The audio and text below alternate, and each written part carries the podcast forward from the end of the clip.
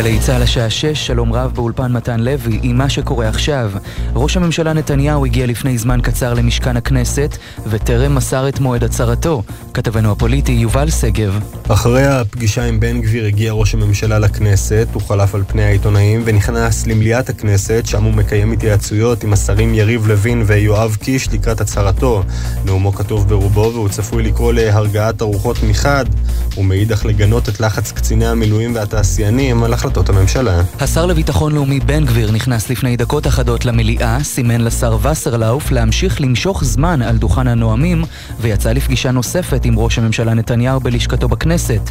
במקביל, מחוץ למשכן המשטרה נערכה בכוחות מתוגברים, מחשש לעימותים בין תומכי הרפורמה ומתנגדיה, שהפגינו אלה לצד אלה בבירה, אך לפני זמן קצר הכריז מטה המאבק ברפורמה על תזוזה למוקד מחאה אחר בירושלים. עם הפרטים כתבתנו בבירה, נועה ברנס. אלפים יוצאים בשעה זו מההפגנה בקפלן סמוך לכנסת בצעדה לכיוון בית ראש הממשלה ברחוב עזה בירושלים. שם אתמול פרצו מפגינים מחסומים רבים והגיעו קרוב מאוד לבית ראש הממשלה. במשטרה נערכים עם מחסומים באזור ובמקביל מתכוננים להפגנת הימין נגד עצירת החקיקה שצפויה להתחיל בעוד כשעה סמוך לצומת הסינמה סיטי. עד כאן. הפגנת הימין מחוץ למשכן הכנסת נדחתה לשעה שבע בשל עומסי תנועה וזרימת אלפי בני אדם למוקד המחאה, לשון ארגוני הימין. מפכ"ל המשטרה יעקב שבתאי הצהיר סמוך למשכן הכנסת, הכוחות יפעלו בכמה שפחות הפעלת כוח. אנו עדים למחאות הולכות ומתגברות בקנה מידה ארצי שלא ידענו כמותו. אנחנו נעשה כל שביכולתנו על מנת לטפל במחאות תוך שימוש מינימלי בכוח, שימוש מינימלי באמצעים, ונאפשר למוחים לממש את זכותם הדמוקרטית ולשוב לבתיהם בשלום. השב"כ פענח את פיגוע הירי לעבר משאית ישראלית ביום חמישי האחרון ועצר את המחבל שתכנן פיגועים נוספים. מדווח כתבנו הצבאי דורון קדוש. המחבל בהא יוסף מזוהה עם הג'יהאד האיסלאמי וללא רקע ביטחוני קודם, והוא זה שירה לעבר משאית ישראלית ביום חמישי האחרון, בפיגוע שהסתיים ללא נפגעים. הוא נעצר בידי כוחות הביטחון, ובחקירתו התברר כי תכנן לבצע גם פיגועים נוספים. בהא נתפס ברכבו יחד עם הנשק ששימש אותו לפיגוע, וחקירתו בשב"כ נמשכת. מזג האוויר למחר עלייה קלה בטמפרטורות, אלה החדשות.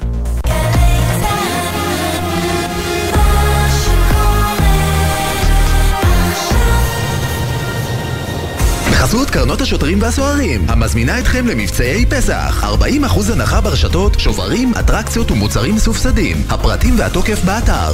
בחסות קונסטרוקטה, בעלת יותר מ-70 שנות ניסיון בייצור מכונות כביסה, ומציעה גם 5 שנות אחריות מלאה בתוספת 99 שקלים ברכישה מיבואן רשמי BSH, כפוף לתקנון. בחסות פארמטון, מולטי ויטמין שוויצרי, שנבדק במחקרים קליניים, המציע שיפור ברמת האנרגיה במשך כל היום. פארמטון, להשקיע בעצמך, כמוסה אחת ביום.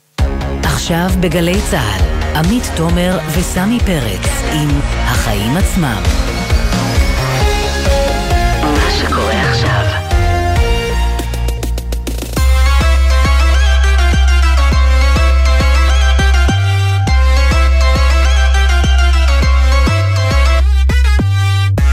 עכשיו שש ושלוש דקות, אתם על החיים עצמם, התוכנית הכלכלית-חברתית של גלי צה"ל, היום במהדורה מיוחדת, מורחבת, עד השעה שמונה, סביב המחאה נגד הרפורמה המשפטית שמגיעה ביממה האחרונה לשיא חדש. סמי פרץ איתי כאן באולפן, ערב טוב. ערב טוב, אפשר לקרוא לזה התוכנית הכלכלית, אפשר לקרוא לזה פשוט החיים עצמם, כי אני חושבת עצמם. שכל מה שקורה כאן בסופו של דבר כבר משפיע ועוד ישפיע על החיים של כל אחד מאיתנו. לא חשוב איך הסיפור הזה אה, ייגמר. כן. תשמע. אה, אגב, קודם כל כן חשוב, איך הוא ייגמר. ברור. דבר שני, אין לי ספק שאני חושב שאנחנו עוד נעסוק באירוע הזה, אני לא יודע איך הוא ייגמר, באמת לא יודע איך הוא ייגמר. נראה לי שאנחנו נעסוק בו עוד הרבה מאוד זמן, בכל ההשלכות שלו. חלקן אנחנו אפילו לא מצליחים לדמיין כרגע. כל מיני דברים שקורים, את יודעת אפילו בצה"ל. היום אני יודע שהרבה מאוד מח"טים שוחחו עם קצינים, מפקדים, אה, חיילים בחטיבות שלהם, ניסו להרגיע, ניסו לקרר. כן, גם ירד הרמטכ"ל מהמטה הוציא איגרת. בדיוק, ירד מהמטה הכללי לחיילים, בניסיון איכשהו ככה אה, להחזיר את האנשים, לאפס את האנשים, לעשות איזה, אתה יודע, תחושה שבו, יש לנו משימה, ואני אגיד לך מה הבעיה. מי שיוצא להפגין, Mm. ומי שגם תומך ברפורמה הזו, יש לו תחושת משמעות מאוד גדולה לגבי איך שהוא רוצה את הדמוקרטיה הישראלית. בצבא, תחושת המשמעות נובעת מהעובדה שאתה מגן על ביטחון המדינה. כן. עכשיו, לא אמורה להיות סתירה בין זה ובין זה. אבל כתוצאה מהקרע באמת הנורא הזה שקורה עקב ההפיכה המשטרית הזו, זה מחלחל לתוך הצבא וזה גם מערער את תחושת המשמעות. אני כאילו, חושבת שזה יותר מזה. זה הדבר שהוא שבר נורא גדול. בסופו של דבר, באזרחות מצופה ממך להיות אה, יצור אה, תבוני, להגיע אל המסקנות אה, שלך, ובצבא, חייל או אזרח אמור למלא פקודות בסופו של דבר. וברגע שהקו הזה נחצה, ומילואימניקים, ולא רק, באים ואומרים, אנחנו לא ממלאים את הפקודה על פי חוק, זה מדרון חלקלק לשני הכיוונים. כן, אגב, לא אומרים אנחנו לא ממלאים פקודה, הם אומרים אנחנו, אנחנו לא מתנדבים ואנחנו לא מתכוונים להתנדב יותר. זה אירוע, אירוע זה מורכב. זה לא רק מתנדבים גם, צריך להגיד. כן, לא, זה אירוע מורכב, ואין לי ספק שהטענה שאם היום... אה, אה, אה, מסרבים להתנדב מפה, אז מחר יסרבו להתנדב, או יסרבו בכלל מהצד השני, היא טענה מאוד משמעותית, אי אפשר להתעלם ממנה. כן. אה, היא עוד תלווה אותנו בכנראה לא מעט מאבקים. לא שמחר מתכוונים לפנות את יהודה ושומרון, אבל לכי תדעי איפה זה אה, יתקוף אותנו. טוב, תשמע... יש לנו מיליון דברים, יש לנו גם את ההפגנות שנערכות הערב כן. בירושלים,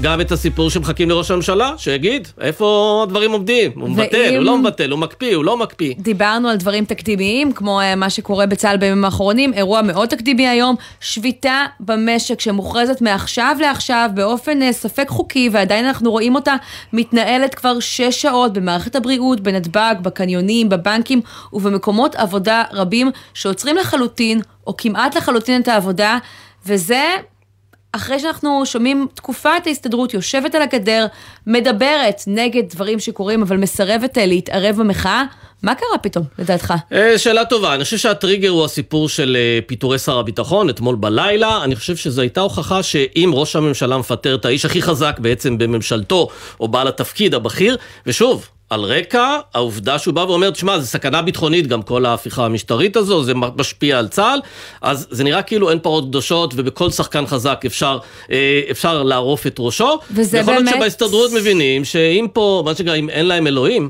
אם לראש הממשלה כן. אין אלוהים, אז מחר יגיע גם תורי, והגיע הזמן לזה. אני חושב אבל שיש בו יותר מזה, אני חושב שהוא מתמודד גם עם הפגנות, בזמן האחרון יש הפגנות מול ביתו.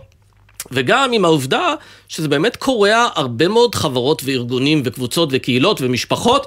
הוויכוח הזה חלחל לכל נקודה בחברה הישראלית, ויש לזה היבט טוב, שבכל זאת עוסקים, אתה יודע איך נראה הדמוקרטיה הישראלית, כן. אבל זה גם מייצר הרבה מאוד מתחים, לאורך זמן אה, הרבה מאוד אנשים לוקחים את זה קשה. נפשית, ממש זה קשה. לי יש לפעמים ימים שאני ממש מרגיש שזו מועקה נורא נורא גדולה. אני מניח שזה קורה גם להרבה מאוד אנשים אחרים. בהחלט, כן, ורואים את זה גם... וזה משפיע על ארגונים, כן. בנתונים, אני חושבת שבסיפור הזה של ההסתדרות, באמת הסיפור הזה של גלנט בנה עוד קומה מעבר לרפורמה המשפטית, קומה שבאה ואומרת, אי אפשר בעצם להתנגד אפילו על רקע מקצועי לדברים שקורים פה, כי אז המקום שלך לא בטוח, ולזה גם יש השפעה על ארגוני עובדים, על מקומות עבודה רבים אה, וכולי, וזה גם אולי חלק ממה שמבעיר את הרחובות אתמול בלילה. אנחנו רואים אה, בעצם הפגנה מאוד גדולה בתל אביב אה, באיילון, והיום הפגנות כבר בכל רחבי הארץ שנמשכות עד לשעה זאתי, ואנחנו רוצים אה, לפנות אה, לאחת מהם, לקפוץ אה, לנועה ברנס, כתבתנו בהפגנה נגד הרפורמה המשפטית, שלום.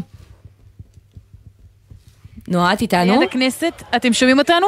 כן, כן, שומעים. מצוין. אנחנו נמצאים כאן בהפגנה סמוך לכנסת, בעצם ברחוב קפלן בירושלים. אנחנו, יותר נכון לומר, התקדמנו משם, התחלנו את היום שם, אנחנו ליד צומת הסינמה סיטי. בעצם ההפגנה כאן כעת, יש איזושהי תזוזה של המפגינים, זאת אומרת המפגינים בעד אה, אה, עצירת החקיקה, זאת אומרת נגד הרפורמה, אה, נגד התוכנית אה, לשינוי במערכת המשפט, יצאו מכאן לכיוון רחוב עזה, סמוך אה, אה, לבית ראש הממשלה שם, אה, הם בדרך להפגין.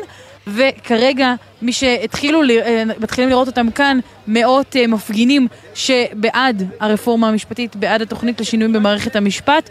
אה, הקריאות שנשמעות כאן הם 64 מנדטים, 64 מנדטים יש לומר, וקריאות לדמוקרטיה, גם הם קוראים לדמוקרטיה בדרך שלהם כמו שהם רואים אותה. כן, נועה, אבל כוחות המשטרה כן. מנסים איכשהו לחצוץ בין שני סוגי המפגינים? או שמתערבבים? בעצם מה שקרה כאן, המפגינים, המפגינים אה, שנגד התוכנית המשפטית, הם עברו מכאן לאזור אחר, הם עברו ליד בית ראש הממשלה ברחוב עזה, כלומר הם לא כאן יותר, אין כאן איזשהו עימות, אה, לפחות מהאזור שאנחנו עומדים בו, אין כן. כאן עימות בין הצדדים, אלא יש כאן רק מפגיני, מפגינים מהפגנת הימין אה, בעד התוכנית המשפטית, והם... אה, אין איזה אירועי כן. אלימות או משהו חריג, לפחות בינתיים, פשוט עומדים כאן, מוחים אה, את המחאה שלהם אז קוראים נועה, את. אה, כן. תמשיכי לעדכן אותנו מהשטח במידת הצורך, תודה רבה בינתיים, והיא אמרה באזור. שלי, כי באמת זה הפגנות ככה אה, לא קטנות, אה, ואנחנו אה, באמת אה, ככה, הפריסה בשטח היא רחבה, אז אה, כמה אה, עשרות מטרים, מאות מטרים, משם נמצאת גם יערה אברהם בהפגנת הימין בירושלים, שלום יערה. שלום עמית, נכון, אנחנו כאן במוקד אה, הפגנת התומכים בתוכנית המשפטית, ככה בסמוך לגן סאקר לחניון הלאום, פה בעצם נאספים אותם מאות אנשים שתומכים בתוכנית המשפטית, כמו שנועה אמרה, הקריאות אותן קריאות 64 אה, מנדטים, ימין על מלא וכולי, אנחנו אזרחים סוג ב' הם אומרים ומניפים שלטים. במקביל לזה אנחנו רואים כל הזמן טפטופים של אה, מפגינים שהפגינו רק כמה שעות קודם לכן ליד אה, משכן הכנסת נגד התוכנית המשפטית. הטפטופים האלה והערבובים האלה מייצרים עימותים שבינתיים נשארים די קטנים, די בשליטה של אה, שוטרי מג"ב, של משטרה שככה עומדים דרוכים, סמוכים ובטוחים אה, שהם יכולים להתערב בשנייה שהדבר הזה קצת מסלים. כן. הם אה, ממש כאן אה, מוכנים, אנחנו רואים אותם גם עם ויערה, יש וחוצצים. ככה ידיעה שמגיעה לנו זה עתה וכנראה תעניין גם את המפגינים שם מימין ומשמאל. נתניהו ובן גביר בעצם מגיעים להסכמה במסגרתה החקיקה תידחה למושב הקיץ. בן גביר הסכים לעצירת החקיקה ומצטרף אלינו שחר גליק, כתב התחום הפוליטי. איך זה קרה ומה ניתן בתמורה? תודה. שחר, אתה איתנו? כן, אני איתכם. שומעים אותי? כן, כן, אז אני אומרת, כן. איך כן, על קרתה ההסכמות, אם יש ההסכמה הסכמות, הזאת? כן. אז בשעות האחרונות באמת אה, נתניהו ובן גביר ישבו כמה פעמים, הם הפסיקו את הפגישה, חזרו, הפסיקו, ובסוף מגיעה ההסכמה הזו. איתמר בן גביר מתפשר על עצירת החקיקה, או לפחות מהמיתוג שלהם השעייתה, עד לכנס הבא, בעצם אה, כנס הקיץ. זה אומר שלפחות בשלושה חודשים היא תתעכב, ייתכן שבהמשך זה יתארך גם יותר. בתמורה לזה, הוא מקבל את המשמר הלאומי. איתמר בן גביר אה, סיכם על זה כבר בהסכמים הקואליציוניים, אבל הרבה זמן הוא דוחף לזה, המשמר הלאומי, שיוקם תחתיו במשרד לביטחון לאומי. אז הם חותמים עכשיו אה, בסיכום, במסמך רשמי, חותמים שניהם, שעד אה, אה, עד שניים באפריל, בעצם יום ראשון הקרוב, בתוך שבוע הממשלה כבר תקבל החלטה להקים את המשמר הלאומי תחת המשרד לביטחון לאומי, ומיד אחריו אה, יובאו באמת הצעות החוק הנדרשות לזה. זאת אומרת, בן גביר בא ואומר, אני, אם אני רוצה לעצור את החקיקה ולקבל את ההפסד הזה בבייס שלי, לחטוף את הביקורת הזו, שככה חתכתי את הכל, אני אצטרך בתמורה להראות הישג אחר,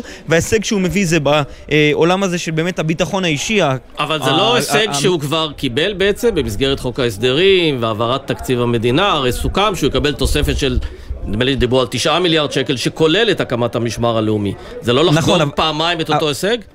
מצד אחד כן, מהצד השני, אתה יודע, מה שחותמים עליו בהסכמים הקואליציוניים ומה שקובעים ומביאים בחוק ההסדרים לא תמיד מגיע לידי מימוש. ורק אה, בפוליטיקה אנחנו יודעים שרק החלטות שיש להן דדליין, שיש אה, תאריך שבו עד אליו הדברים האלו קורים, והתאריך הזה הוא תוך שבוע, אז באמת אפשר לדעת שאתה מקבל את האתנן שמגיע לך בעניין הזה, כן, אז לאור שבן- בעצם... הדבר הזה, שחר, מתי אנחנו צפויים, אה, במידה ואנחנו צפויים לשמוע מראש הממשלה, נראה לי שזה די ברור מהדברים האלה, על דחיית אה, החקיקה, עצירת הרפורמה בינתיים. אז, אז אה, עדיין אין אה, הודעה רשמית מלשכת נתניהו, מיד אחרי הסיכום הזה עם, אה, עם בן גביר הוא נפגש אצלו בתוך הלשכה עם אנשי הליכוד, עם השר שלמה קרעי, עם השר יואב קיש, עם יושב ראש הקואליציה אופיר כץ ועם השר כמובן יריב לוין, כולם יושבים לפני זמן קצר בלשכתו ואז עולים להצביע על התקציב עכשיו במליאה.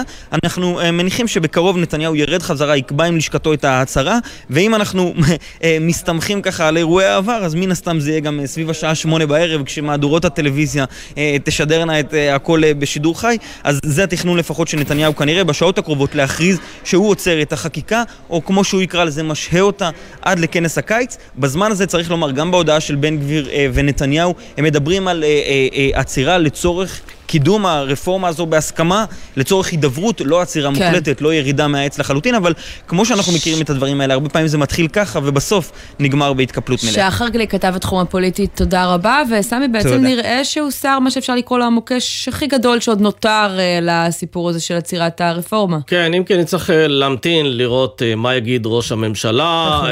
את יודעת, זה מסוג ההודעות שאתה צריך לראות גם ככה, גם את הטון, גם את המוזיקה, גם את עגלי הזיעה, האם באמת הכוונה לעצירה אמיתית ומוחלטת, או לאיזה מסמוס, או לאיזה, את יודעת.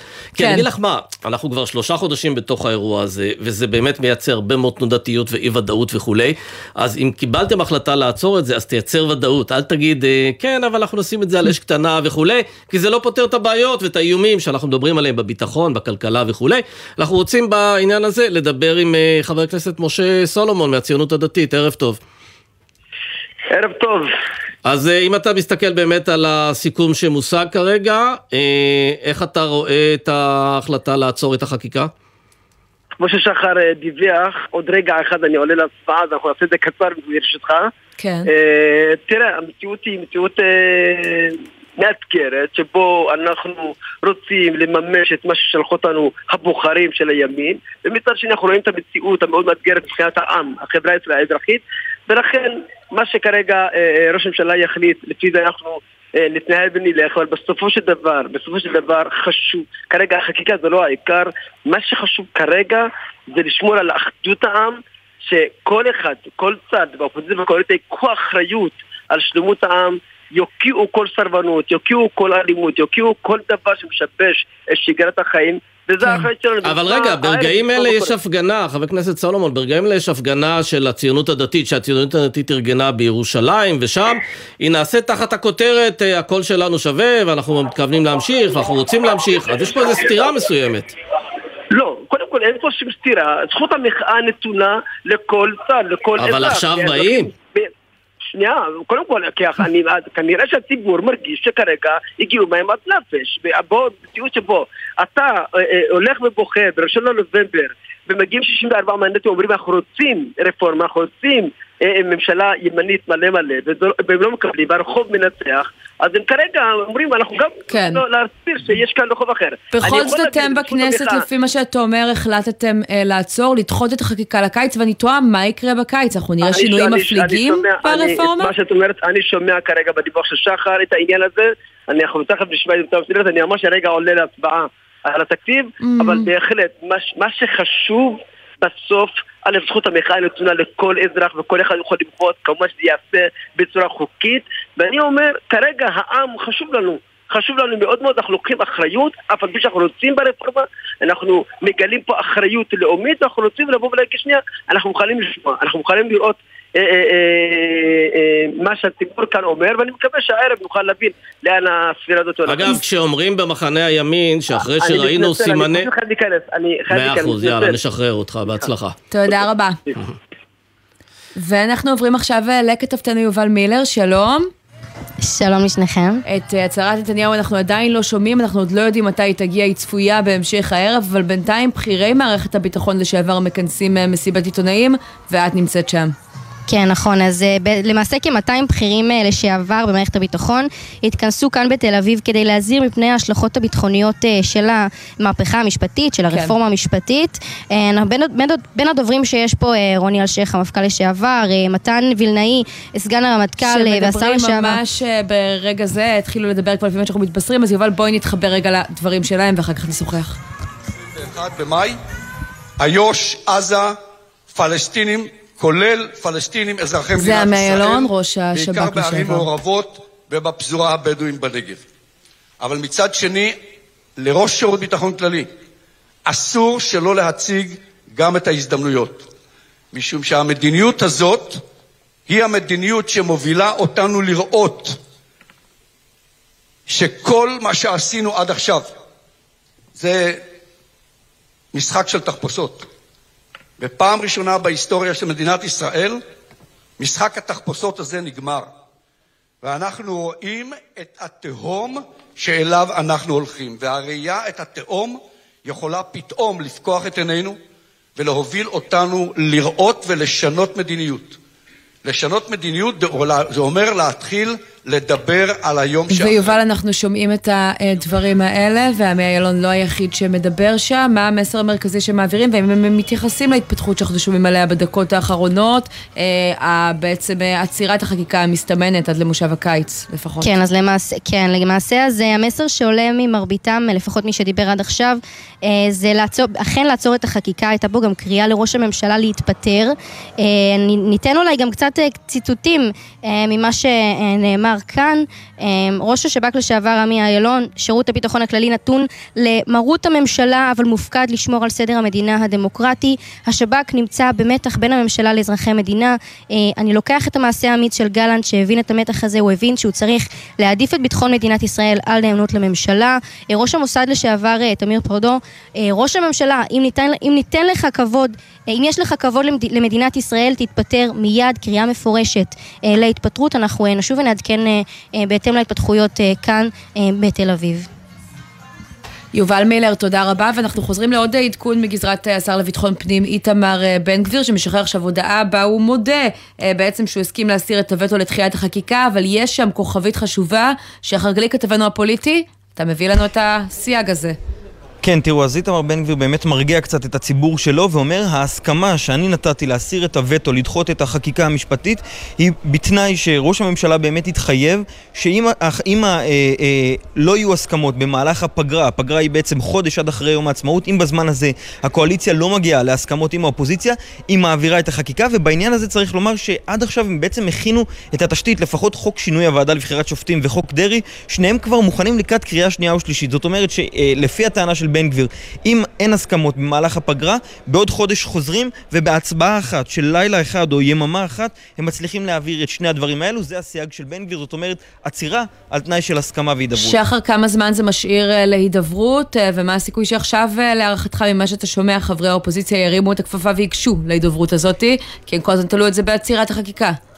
תראי, הידברות הם יהיו חייבים לעשות, נשאר חודש ושלושה ימים עד שחוזרים בעצם מהפגרה, זה הזמן אה, שבן גביר נותן להם. Mm. הידברות הם יהיו חייבים לעשות לפחות למראית עין, עד כמה ההידברות הזאת תהיה אמיתית, זה באמת תלוי ברצון הטוב שלהם, וסביר להניח מאוד שנראה פה חלוקה בתוך האופוזיציה. זאת אומרת, האופוזיציה היותר מתונה תבוא ותגיד, אה, אה, אנחנו באמת, תבוא ובאמת תהיה עם נכונות אולי אה, לבוא לפשרה, לבוא וללכת לקראת הקואליציה, ועדיין סביר להניח שיהיו קולות באופוזיציה שבשום מצב לא יסכימו, הם, יציעו, הם יסכימו רק לפשרה שהיא מאוד מאוד רדיקלית. רדיקלית מהצד שלהם, שלא באמת הולכת לקראת הקואליציה, מן הסתם יהיה פה איזשהו פיצול. שחר, אבל בעצם זה אקדח שבן גביר מחזיק מול נתניהו, וזה אקדח שנתניהו וממשלתו מחזיקים מול האופוזיציה, היה והם לא ירצו להיכנס לאיזשהו דיאלוג כדי להגיע למתווה מוסכם.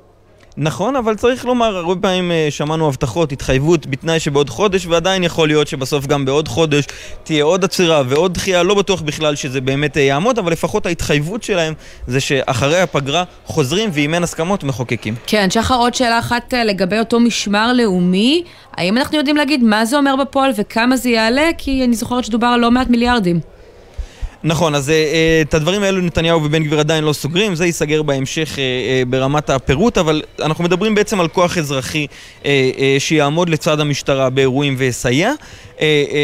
יש פה הרבה מאוד חששות, צריך לומר שכבר עולים מצד כל מיני גורמים באופוזיציה בדקות האחרונות מאז שההודעה הזאת יוצאת, שאומרים זה יהיה בעצם משטרה לצד המשטרה שתהיה כפופה לשר בן גביר, שאנשים שיהיו בהם יהיו אנשים של השר בן גביר, וזה מפחיד אותם מאוד, הם אומרים אפילו, חלקם טוענים שזה יותר גרוע מהחקיקה המשפטית עצמה, אבל לפחות אה, אה, על זה כרגע כן. אין הפגנות בחוץ, והם מקווים אה, בלשכת נתניהו שזה ירגיע את הרוחות. אין לי שופטים משלי, אבל יש לי אה, משטרה משלי. שחר גליק כתב בתחום הפוליטי. תודה לך על הדברים האלה. אה, וכן, השאלה ששחר אה, בעצם סיים איתה את הדיווח שלו, אה, משאירה עוד שאלה פתוחה, מה יקרה עם השביתה במשק? שמענו היום על שביתה כוללת במשק שאמורה, נכון לעכשיו... כולל נתב"ג, שזה נשק יום הדין מבחינתם של... אפילו לברוח מכאן אי אפשר. פוליטיקאים שרוצים כן. לברוח בסופאשים. וישראל פישר, כתבנו הכלכלי, נשאלת השאלה אם לאור ההתפתחות הזאת, השביתה אכן תימשך גם מחר. נכון לעכשיו, קודם כל שלום חברים, נכון לעכשיו ההסתדרות והגופים הכלכליים אומרים שכל עוד אין הודעה רשמית על עצירת החקיקה, השביתה נמשכת גם מחר. אחרי שיודיעו, אם יודיעו באמת על עצירת החקיקה, אז יחשבו מסלול מחדש ויבחנו אם יש מקום לשבות גם מחר, להמשיך את השביתה הדרמטית הזו. אגב, כשהם הודיעו הבוקר על השביתה הזו, הם אה, לקחו בחשבון שאולי זה לא יסתיים הערב, הם ערוכים לשביתה קצת יותר ממושכת, או שהם חשבו שזה כבר ממש הישורת האחרונה של אה, סגירת אה, אותה חקיקה והקפאתה. גורמים שאני דיברתי איתם היום אמרו לי שהם כן מעריכים שזה, שזו תהיה שביתה אה, קצרת טווח, שהם לא חושבים שהיא תימשך זמן רב, אבל הם אמרו שאם יהיה צורך הם לא יחששו אה, לערוך שביתה ממושכת יותר, אבל כן, הם באמת סוברים שהשביתה תהיה קצרת טווח. מחר יצטרפו לשביתה גם הבורסה, שהיום לא שבתה כי הכרזה לשביתה הייתה אחרי פתיחת המסחר כבר בעצם, כן. ואם לא יהיה שינוי, כרגע שביתה גם מחר. אגב, אם הבורסה תהיה, אם הבורסה תשבות, אנחנו לא נדע איך היא מקבלת את אה, החלטות הממשלה. וגם לא נוכל ממש לעשות אה, פעולות הגדול. אה, נגד, איך נדע? אליהן, זה קצת יקשה עליהם, מה שנקרא שינוי. השקעות, בריחת משקיעים וכולי. ישראל פישר, כתבנו הכלכלי, תודה רבה. הוא מצטרף אלינו באותו עניין, יהודה גנאל, יושב ראש ועד עובדי חברת החשמל, שלום. שלום שלום. תספר לנו איך נראה יום העבודה, או הכמעט אין עבודה אצלכם בארגון, כי בכל זאת אנחנו יושבים כאן באולפן כן, עם ויש אור לנו דולק. חשמל. אני תהיתי אם זה גנרטור, או שבינתיים עדיין יש חשמל. לא, לא, יש. תראו, בינתיים לא תצטרכו גנרטורים, אבל היום אה, מיד בתום אה, מסיבת העיתונאים אנחנו אה, התחלנו, הצטרפנו בעצם לשביתה הכללית במשק, עצרנו את כל מוקדי המאה ושלוש, את קבלות הקהל, מוקדי הגבייה הפסיקו לעבוד. מה זה אומר? אה, מוקדי כמובן- ה-103 זה אם יש לי תקלת חשמל ואני מתקשר, אין מי שייתן לי אינפורמציה. על זה אפילו? אז זהו, את תסקיר תקלות בינתיים השארנו עובד כי זה במתכונת שבת. מה אם יש לי מונה חשמל ואני צריכה להטעין אותו, אחרת אני אשב אה, לבד בחושך?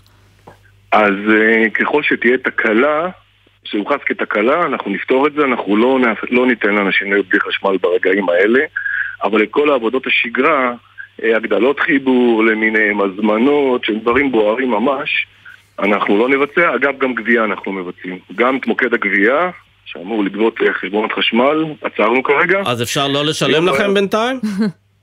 כרגע אתה יכול לא לשלם לנו, אתה לא יכול לשלם לנו. אה, אני לא יכול אבל, לשלם. כן. בסדר, אז אבל, אה, תמשיכו עם זה, אם זה הסידור, אז אפשר להמשיך. אה, לא, אבל רגע, אתם כשיצאתם לעניין הזה, אז מה הציפייה שלכם מהממשלה? שמה? שהם יודיעו על עצירת החקיקה, גניזתה לעד? מה בדיוק היעדים? תראה, אני ארגון עובדים שמייצג מעל עשרת אלפים עובדים ושמונת אלפים גמלאים. בציבור שלי יש דעות לכאן ולכאן. בעצם הציבור שלי מתפלג נורמלית כמו עם ישראל. אנחנו פה לא נוקטים צד פוליטי. אנחנו אומרים, רגע, משהו פה קורה, השסע הזה בעם חייב להיעצר, אנחנו חייבים לעשות משהו למען העם הזה. ולמה זה כרגע- קרה היום ולא רגע, לפני התשובה שבוע לשסע או זה שבועיים? שביתה, זה מהלך בסוף כוחני, מהלך של מחאה, לא של אה, פתרון השסע ואיחוי שלו. אז, אז זה, זה בדיוק העניין, את יכולה לתאר את זה ככה, אנחנו רואים את זה בדיוק הפוך. אנחנו לא רואים את זה ככן צד למחאה, נגד רפורמה, בעד רפורמה. אנחנו בסך הכל רואים שקורה פה משהו לא טוב לעם הזה, העם הזה חשוב לנו יותר מהכל. ההסתדרות, שהיא בית לא רק לעובדים, באיזשהו מקום גם בית לעם הזה, הגיעה למסקנה שהגיעה העת לעשות סוג של צעד אבל למה זה קורה עכשיו ולא לפני שבועיים או שלושה, לפני שהנזקים לביטחון, לכלכלה, נערמו עד כדי כך? ולשסע לא הזה דובר כמובן. של אני, אני אומנם בקשר רציף עם ארנון, אני לא דובר של ההסתדרות, אבל זה תמיד היה על הפרק, תמיד קיווינו שזה אה, באיזשהו מקום ייעצר וההידברות תהיה, אה, ומיום ליום, כשאתה רואה את ההידרדרות, את הסדקים בעם, גם בצבא, גם במוסדות הביטחון, במקומות שלא חלמנו שכעם נגיע לשם, כשאנחנו מבינים שהאחדות שלנו זה אחד הדברים הכי חשובים, אז באמת, בלי שום נקיטה של צד פוליטי כזה או אחר, אנחנו אומרים די. כן. בואו אז- נעצור לרגע, בואו נעצור את השיסוי הזה בעם. אם אני מתמקדת בחברת אה, חשמל, אה, בגוף שבעצם אתה אמון אה, על העובדים בו, אתה מספר על עיצומים שעשיתם היום, אבל אה, יש לכם אה, מה שנקרא עוד הרבה לאן לקחת אה, קדימה את אה, עצירת העבודה, היד שלכם נמצאת על. שלטר מאוד מרכזי. אם לא תיעצר החקיקה, מתי אנחנו נראה אתכם משתמשים בשלטר הזה? לוחצים עליו. תראי, אנחנו, אנחנו עושים הערכות מצב כל כמה שעות, אני בקשר רציף עם ארנון. אנחנו כרגע אה, מאוד ברורים לגבי הפעילות שלנו בחברה, אנחנו במתכונת שבת. ככל שנקבל החלטות לאור ההתפתחויות בשטח, אנחנו ברור נעדכן ונעשה אותן. אגב, פנו אליכם ממשרד האוצר, ממשרד האנרגיה, ואמרו לכם תרגיעו או אל תעשו שביתה? נכון לרגע זה אני אישית לא קיבלתי פנייה מהרגולטורים. אני בקשר ישיר כמו שאמרתי עם ההסתדרות ומשם אנחנו עובדים. בואו לא נשכח שרק אה, כל ההכרזה הייתה לפני מספר שעות. הלילה עוד, הלילה עוד ארוך ועוד נראה לאן אה, הדברים מתפתחים. אז יכול להיות שכבר מחר נראה אתכם מחריפים את הצעדים, את העיצומים שלכם? הכל פתוח. אני לא יודע, אנחנו נעשה הערכת מצב, אנחנו בקשר עם ההסתדרות, וככל שנידרש, אנחנו אה, כחלק מהאורגן הזה, ההסתדרות הוא ארגון הבית שלנו, ככל שנצטרך, אנחנו נהיה שם. הכל פתוח. יהודה גדל, יושב ראש ועד עובדי חש... חברת החשמל, עושה רושם שרק התחלנו, שוב, הכל עוד תלוי ונתון למה יגיד ראש הממשלה הערב אם יגיד. תודה רבה לך בינתיים על הדברים האלה. תודה לכם, להתראות. ומצטרפת אלינו עכשיו מנתב"ג, עינב קרנר, כתבתנו לענייני תעופה. עינב, יש המראות? כן, שלום אה, עמית, שלום סמי. אז צריך לומר שדווקא בשעה הזו, אחרי הפקק העצום שהיה לאורך שעות היום, משחררים אה, חלק מהטיסות, עדיין יש אה, יותר מ-20 עיכובים בהמראות. רגע, רגע. מאוד... אז אין שביתה? היא נגמרה? לא, אז יש שביתה, אבל תראו, השביתה הזאת הגיעה מהרגע לרגע, כמו שכולנו מכירים. זה לא כן, היה מתוכנן. כן, האמת, אנחנו חייבים הנושאים... להשמיע את הדברים של אה, פנחס עידן, נבקש בינתיים רק מההפקה פה. אה, בהחלט, אני יכולה... בשידור חי בעצם ביקשו לעצור את ההמראות, דבר שלא שמענו עליו נכון, מעולם, לא ראינו זה, כזה דבר. זה... נכון, נכון, וזה גם, אני גם אציין, עד שימצאו לנו את ההקלטה שלו מהבוקר, אני תפסתי אותו לשיחה, אה, אה, ככה להבין באמת מה עומד מאחורי הדברים האלה. אז צריך לומר שגם מבחינת פנחס עידן, על אף שהוא נתן את ההוראה הזו, זו הוראה שהגיעה מיושב ראש ההסתדרות ארנון בר דוד, הם ידעו על זה כבר בשבע בבוקר לפני מסיבת העיתונאים. אגב, כשהם התחילו הוא... את מסיבת העיתונאים, אני שמתי לב שארנון בר דוד שאל איפה פנחס עידן? הוא פה? כלומר, ידענו שיש פה, איזה, פה איזה הכנה למשהו.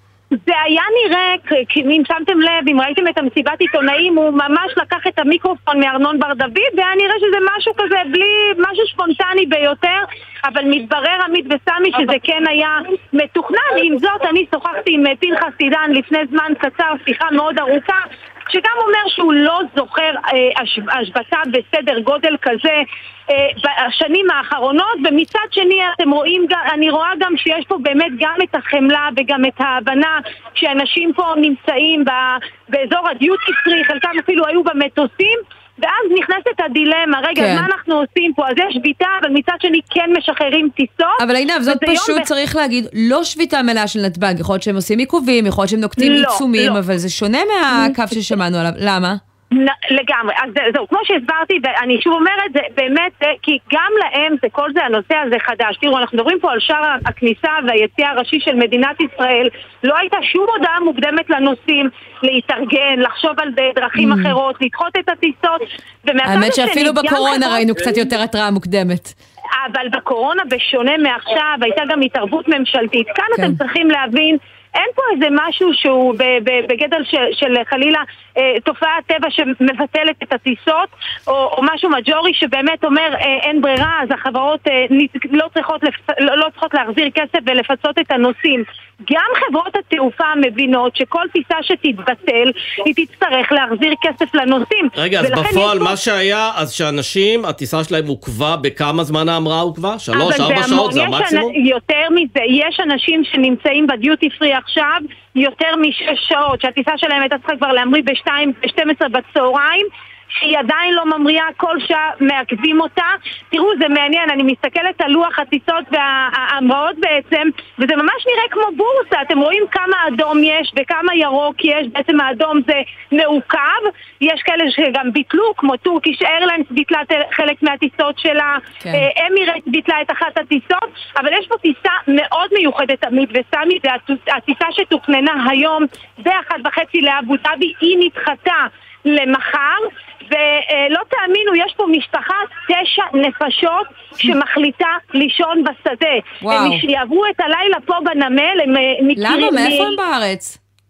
מרמת, מרמת רחל, וזה באמת בדיוק מה שאני שאלתי אותם, סעו הביתה, תבואו מחר רעננים. הם כן. חוששים כי גם בירושלים אה, מתחילות עכשיו הפגנות, ולכן הם אומרים, אנחנו כבר מעדיפים להישאר כאן ולחכות מה שבטוח בטוח, אבל במקרה שלהם זה בהחלט, כן. uh, תחשבו טוב, שזה 180 נוסעים. טוב, הבטיחו לנו שבוע שיבוש, ואכן שיבוש בכל רחבי הארץ. הגיע לקטע של פנחס אה, עידן שביקשת לשמוע סמי, אז נשמיע גם למאזינים. הנה. מהרגע הזה אין המראות. תעצרו מהרגע הזה את כל ההמראות. אני פונה לראש הממשלה, תעצור, תדחה את הכל עד אחרי עצמאות, כי איש ליכוד שאני מאמין בדרך שלך, אבל הדרך, כפי שאתה מוביל אותה עכשיו, אם אתה בכלל מוביל אותה, תעצרו, כי דרך הידברות אפשר להגיע לכל. אז אמנם יש אה, קצת המראות, כפי שמספרת לנו עינב, אבל זה קורה מעט מדי או מאוחר מדי, כן, משפט סיום. עמית וסמי, אני רוצה רק עוד משפט סיום. מה שכן חשוב, שימו לב, גם הטיסות שמבוטלות, זה לא טיסות קצרות לטורקיה או לאבו דאבי ארבע שעות, מדובר פה על עשרות נוסעים שקבעו טיסות בעיקר למזרח. ובעצם כל החופשה שלהם משתבשת, אנחנו ביום הראשון לחופשת הפסח. מה נגיד לכם? התחלה חגיגית לחופשה של ההורים והילדים ביחד. לא נעים בכלל. עינב לא. קרנר, כתבתנו תעופה, תודה רבה, אבל בוא, כל המצב הזה לא נעים. לא. גם נשאלת השאלה אם לא היו צריכים להודיע מראש, אם אתם רוצים להשבית את שדה התעופה, בסדר, לפעמים אין ברירה, צריך להשבית, אבל, אה, אבל. תודיעו מראש ואל תשבשו לאנשים. לא. שאלנו אגב את ישראל, אבל אני אשאל אותך, איך אתה מסביר את זה, שלא יצאו צווי מניעה?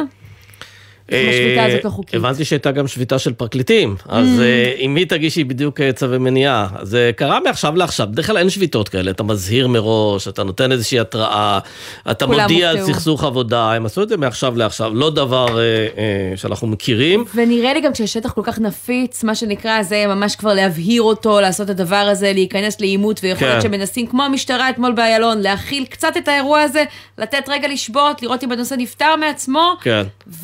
שאגב, יכול להיות שהם. היו צריכים להיכנס לאירוע הזה לפני שבועיים, לפני שלושה שבועות, לאיים, להגיד שאם לא תימצא פשרה או אם יהיה איזשהו פתרון, אז אנחנו נעשה את זה.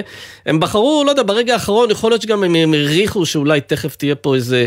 איזו התקפלות, ולכן הם ככה, ברגע האחרון כן. לעלות על המסלול הזה של אה, אנשים שהיו שם ברגע שבו הרפורמה הזו הוקפאה או נדחתה. מסמנים לנו מבעד לזכוכית לצאת לכמה תשדירים, אז. אנחנו יוצאים אליהם, וכבר כבר חוזרים עם המשך העדכונים, תישארו איתנו.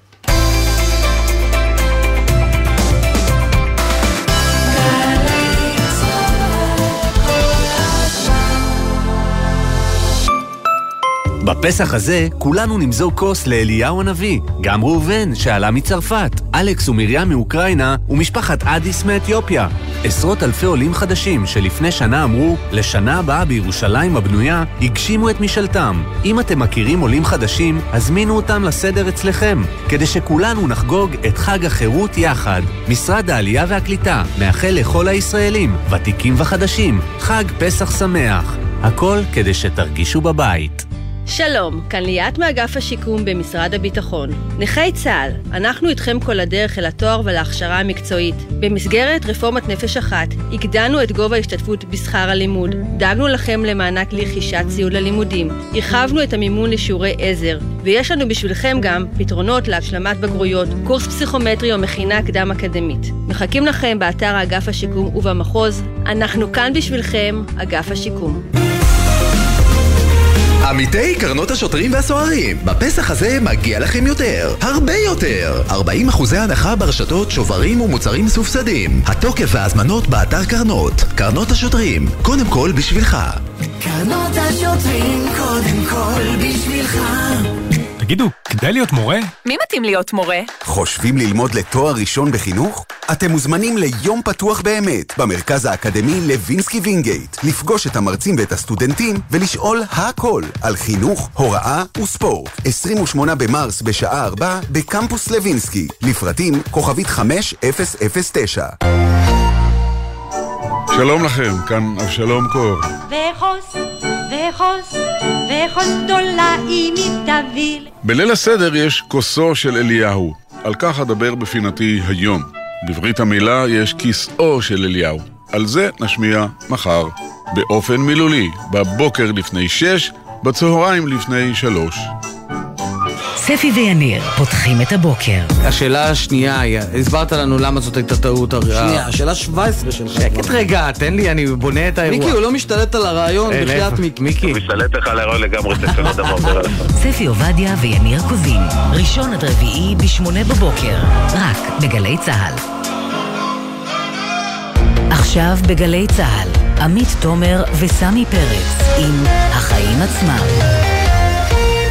כן, בכל העניין הזה צריך להזכיר ששר הביטחון פוטר אתמול בערב. בדיוק, זה מרגיש כאילו זה קרה לפני שנים, כן, נכון? קרו או שבועות. לפחות, אבל בוא נחזור רגע לאירוע הזה שהעלה את המחאה נגד המהפכה המשפטית דרכה, אותם פיטורים של שר הביטחון יואב גלנט, שמתריע אה, מפני אה, חששות ביטחוניות, התראות אה, שהוא שומע גם אה, מצה"ל, גם מהשב"כ, מגופים אה, נוספים, וככה באמת אה, מדירים שינה מעיניו עד רמה שהוא חייב לבוא ולהגיד את הדברים האלה. ואגב, והוא- בידיעה שיכול להיות שהוא משלם מחיר. כלומר, כן. זה לא איזה אירוע פוליטי שבו הוא מנסה לצבור נקודות או משהו מהסוג הזה. עכשיו הוא יש אומר, את ה- יש פה סכנה. עניין הפנים-מדיני, שזה אנחנו מול עצמנו והמחאה שפרצה פה, אבל יש גם את איך שמסתכלים עלינו מבחוץ, כי בסופו של דבר הוא התריע על דברים שהם דברים קשים. הדברים האלו כנראה לא נלקחו מספיק ברצינות כי הוא שילם על כך במשרתו, ונשאלת השאלה האם זה מעלה את דרגת האיום שלנו גם מול אויבינו, ואת השאלה הזאת נפנה ליעקב פרי, לשעבר ראש השב"כ, שלום. שלום, ערב טוב, עמית ופסמי. נגיד שהיית גם חבר כנסת במפלגת אה, יש עתיד, עד כמה אתה מוטרד היום מהסיפור הביטחוני? אני מוטרד אה, בגלל המצב כולו. האיום הביטחוני הוא חלק, חלק אה, חשוב וחלק עיקרי אה, בתוך האיום הזה. אין ספק, כפי שאת ציינת, שאויבינו מבחוץ ואויבינו בפנים מסתכלים עלינו, מסתכלים על הקרע בינינו, מסתכלים על ההתרחשויות בתוך מדינת ישראל, והאיום הביטחוני בהחלט גדול, וטרח והתריע על כך שר הביטחון, שפוטר עקב אה, ההצהרה שלו. תגידי, מה זה עושה למערכת ביטחונית, למפקדים, כשהם רואים שהמפקד העליון שלהם, שר הביטחון, מפוטר על רקע אזהרה שהיא מקצועית? הוא בא ואומר, יש חשש לפגיעה בביטחון. אה, אם לדרג המקצועי מחר יש איזה משהו לעלות לדרג המדיני, נראה לך שהמפקדים יחששו לעשות את זה בעקבות האירוע הזה? אני לא חושב שזה יגרום אה, לחשש עד כדי כך, אבל אין ספק שזה גורם לדמורליזציה בקרב כל אה, צמרת אה, שירותי הביטחון, צה"ל, אה, המוסד, כל אותם אה, גופים שאמונים על ביטחונה של מדינת ישראל.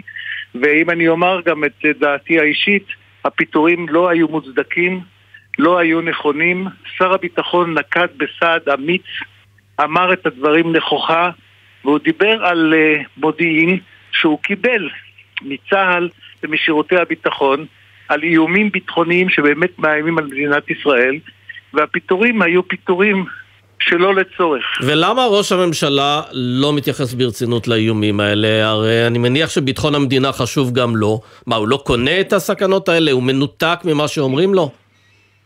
תראה, אני, אה, קשה לי כמובן לאבחן את מצבו, בוודאי את מצבו הנפשי של ראש הממשלה ואת האילוצים שהוא מצוי בהם, אבל אין לי ספק שבנימין נתניהו נקט הפעם בדרך שלא הייתה מקובלת עליו למעשה בכל שנות שלטונו.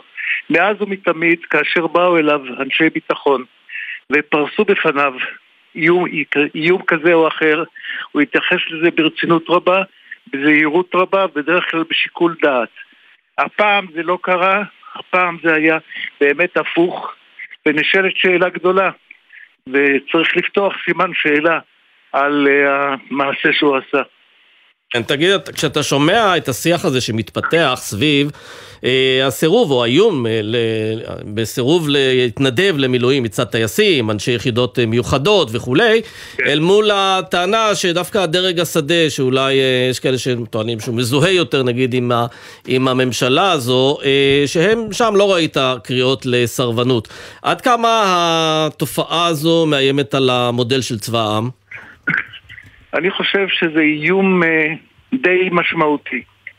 אני חושב שמערכת שבעיקרה בנויה על התנדבות ולא על כפייה, אם זה של אנשים שמשרתים בשירותי הביטחון במוסד, ואם זה על אנשי מילואים שבאים כל שבוע להטיס את, את מטוסם ולעשות משימות קשות ומאוד מאוד אה, מסובכות, העובדה שהם מזהירים או מאיימים על כך שהם לא יעשו את שירות המינויים שלהם או לא, או לא ימשיכו להתנדב הוא איום באמת רציני כן. והוא... אה, אתה חושש שהוא יגיע גם מהצד השני אה, בהזדמנות אה, ראשונה?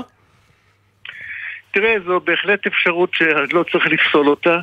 אני מקווה שהצד השני עדיין אה, נותן בנו אמון שאנחנו חזקים מספיק ושנתאחד אם חס וחלילה יקרה משהו כזה, אבל זה בהחלט דבר שצריך לקחת אותו בחשבון. יצא לך לשוחח עם אה, ראש השב"כ הנוכחי, רונן בר לאחרונה? כן, אני משוחח עם כל ראשי מערכת הביטחון בהווה ובעבר, והאיום שאני uh, משמיע אותו הוא לא רק uh, לגביו, mm. הוא לגבי כל ראשי מערכת הביטחון וכל המשרתים במערכות האלה. ומה, איזה התרשמות אה, קיבלת ככה מהתגובה שהם קיבלו uh, מאותם גורמים בממשלה, אם זה נתניהו, אם זה שרים בכירים אחרים, כשהם מציפים את החששות האלו בפניהם? הייתה אוזן קשבת לדברים שלהם, גורמי המקצוע? אני חושב שכן. אני אה, יודע מהתקשורת שכל ראשי מערכות הביטחון הלכו לראש הממשלה ולשר הביטחון, פרסו בפניהם את המודיעין ואת האיומים ואת הדבר שהקרע בעם ישראל גורם, כן. גם מצד האויבים שלנו וגם לחברה הישראלית, והדברים נתקבלו על ידיהם ברצינות רבה. לצערי לא זה מה שקרה על ידי ראש הממשלה. כן. יעקב פרי, לשעבר ראש השב"כ, תודה רבה לך על הדברים האלה. בבקשה. ואנחנו קופצים לכנסת סמי, כי שם קורה אירוע שביום אחר היה פותח לנו פה את התוכנית. היינו חוגגים עליו. מעסיק לנו את רוב השעה. כן. תקציב המדינה, אירוע שחומק מתחת לרדאר. צבי ידידיה סוכות. בואו נשמע את הקריאה. בעד. משה כן. סולומון. בעד. משה סולומון שברח לנו לטובת ההצבעה הזאת, נגיד. לפחות יש לו תירוץ טוב. אופיר סופר. בעד. אורית מלכה סטרוק, בעד. כן, אז בעצם סעדה. תקציב המדינה והצעות החוק בעד. שנלוות אליו אה, מובאות לאישור בקריאה ראשונה. ותשמע, אני ראיתי היום במשך כמה שעות טובות את הדיונים, נראה לי בערך האדם היחיד שצפה בזה ביום אה, כזה סוער, אבל וואלה, עניין אותי, כי הרגשתי שהאירוע הזה כל כך עומק מתחת לרדאר, ומגיע שר האוצר אה, בצלאל סמוטריץ', לא אומר אף מילה על הרפורמה או המהפכה המשפטית, או על מה שקורה בחוץ, על הסערה ברחובות, ואומר, אני באתי לנהל שיח ענייני על התקציב. הבעיה שהם לא ישבו בכל רגע נתון משהו כמו בין חמישה לשישה חברי כנסת, אולם ריק, וזה השיח שאנחנו רואים על התקציב השנה, אני חושבת שזה אלגוריה לכמה הדבר הזה נמצא בסדר העדיפויות, גם של הממשלה וגם של הכנסת אה, כרגע, וזאת שאלה, איך תראה התוכנית הכלכלית שלנו בשנתיים הקרובות, כי בסוף הסיפור הזה יוכרע בצורה כזו או אחרת, אבל איתה אנחנו צפויים להישאר עד סוף 2024. בהחלט, אז אנחנו רוצים לדבר על כך עם אה, ראש אגף התקציבים לשעבר במשרד האוצר, שאול מרידור, ערב טוב. ערב טוב. יצא לי לשמוע אותך בכל מיני הזדמנויות בשבועות האחרונים סביב ההפיכה המשטרית, אה, אבל תראה, תקציב מדינה זה גם אירוע חשוב, לא? בשנים רגילות זה אירוע חשוב ואפילו שמח. בשנה כזאת זה נראה כמו ניתוק טוטאלי של uh, נבחרי הציבור שלנו, מה שקורה ברחובות. אבל למה? כי מה, מה היית מצפה שהם יעשו אחרת? הרי אם לא יעבור תקציב uh, עכשיו, הם כבר מתקרבים לנקודה שבה הם לא יוכלו להעביר תקציב והממשלה תיפול. כלומר, זה קריטי כדי שהיא תמשיך לפעול. בוא נתחיל מזה, עמית, שאם התקציב הזה היה רציני, הוא היה לוקח בחשבון את ההשלכות של מה שהם טוענים שהם רוצים בתוקף להעביר. Mm. אני מאוד מקווה שאתמול הם הבינו שגם לשלטון יש גבולות. אבל uh, התקציב הזה כרגע לא לוקח בחשבון את כל ההשמדה של הערך של המדינה הזאת שקרתה פה בחודשיים וחצי האחרונים. תנסה לכמת לנו את ההשמדה הזו. מה הושמד בעצם, כלכלית? לא, לא צריך אותי. אה, סמי, לא צריך אותי. תקראו את הדוחות גם של הכלכלית הראשית. גם של אגף התקציבים, תקראו מה אומרות חברות הדירוג, תקשיבו למוזיקה. רק נגיד שאול שבעודנו מדברים על תקציב אה, אושר, אם למישהו היה ספק בקריאה ראשונה, לא הפתעה גדולה, אבל uh, מעדכנים. תמשיך, כן, סליחה. אבל הסיפור בסופו של דבר הוא שחברות הדירוג, הכלכלנים. אה, של משרד האוצר אומרים בצורה מפורשת שאם החקיקה הזאת תתקדם מצבנו יהיה חמור. ראש הממשלה והשר לביטחון לאומי מוציאים אה, סיכום חתום על ידי שניהם, עוד עדיין בלי לדבר עם הציבור, שאומר שהם ידחו אותה בכמה חודשים, וצריך להיות ברור, אם הממשלה הזאת לא תפסיק לערער את היסודות של המדינה, לא המחאה תקבע ולא המצב הכלכלי ישתפר. כדי שהדברים האלה יקרו, השווקים רוצים לראות ודאות, וודאות אומרת שאת ההפיכה הזאת כן. זורקים לפח האשפה של אני רק ההיסטוריה. רוצה אה, לציין שגלנט, אה, שר הביטחון אה, המפוטר, עוד לא ממש סיים את תפקידו, לא הגיע להצבעה על התקציב, אירוע שאולי מסמן גם על הקריאות הבאות, זה במישור הפוליטי. במישור הכלכלי, אני רוצה לשאול אותך, ראיתי היום בדיונים הארוכים על התקציב את שר האוצר לשעבר, אביגדור ליברמן, והוא עשה איזשהו חישוב, ואמר על כל אי הדיוקים שיש בתקציב מבחינת תחזית ההכנסות, מבחינת הגירעון, ובתרחיש החמור ביותר שלו, וליברמן הוא אדם שגם קצת אה, יודע להפריז עם המספרים אה, לפעמים, אה, הוא הגיע לגירעון של 4%. והסתכלתי על זה ואמרתי, זה לא עד כדי כך נורא, זה לא עד כדי כך רחוק מיעד גירעון של שנים אחרות, לא משהו שלא ראינו כאן בשנים קודמות. זה יסתכם בזה לדעתך? אני, קודם כל אני מקווה כמובן שאנחנו נהיה עם גירעון הכי נמוך שאפשר, ועם אה, צמיחה וכולי. כן, אבל זה יעדי גירעון שלא רחוקים ממה שגם אתה בתור ראש אגף תקציבים אישרת.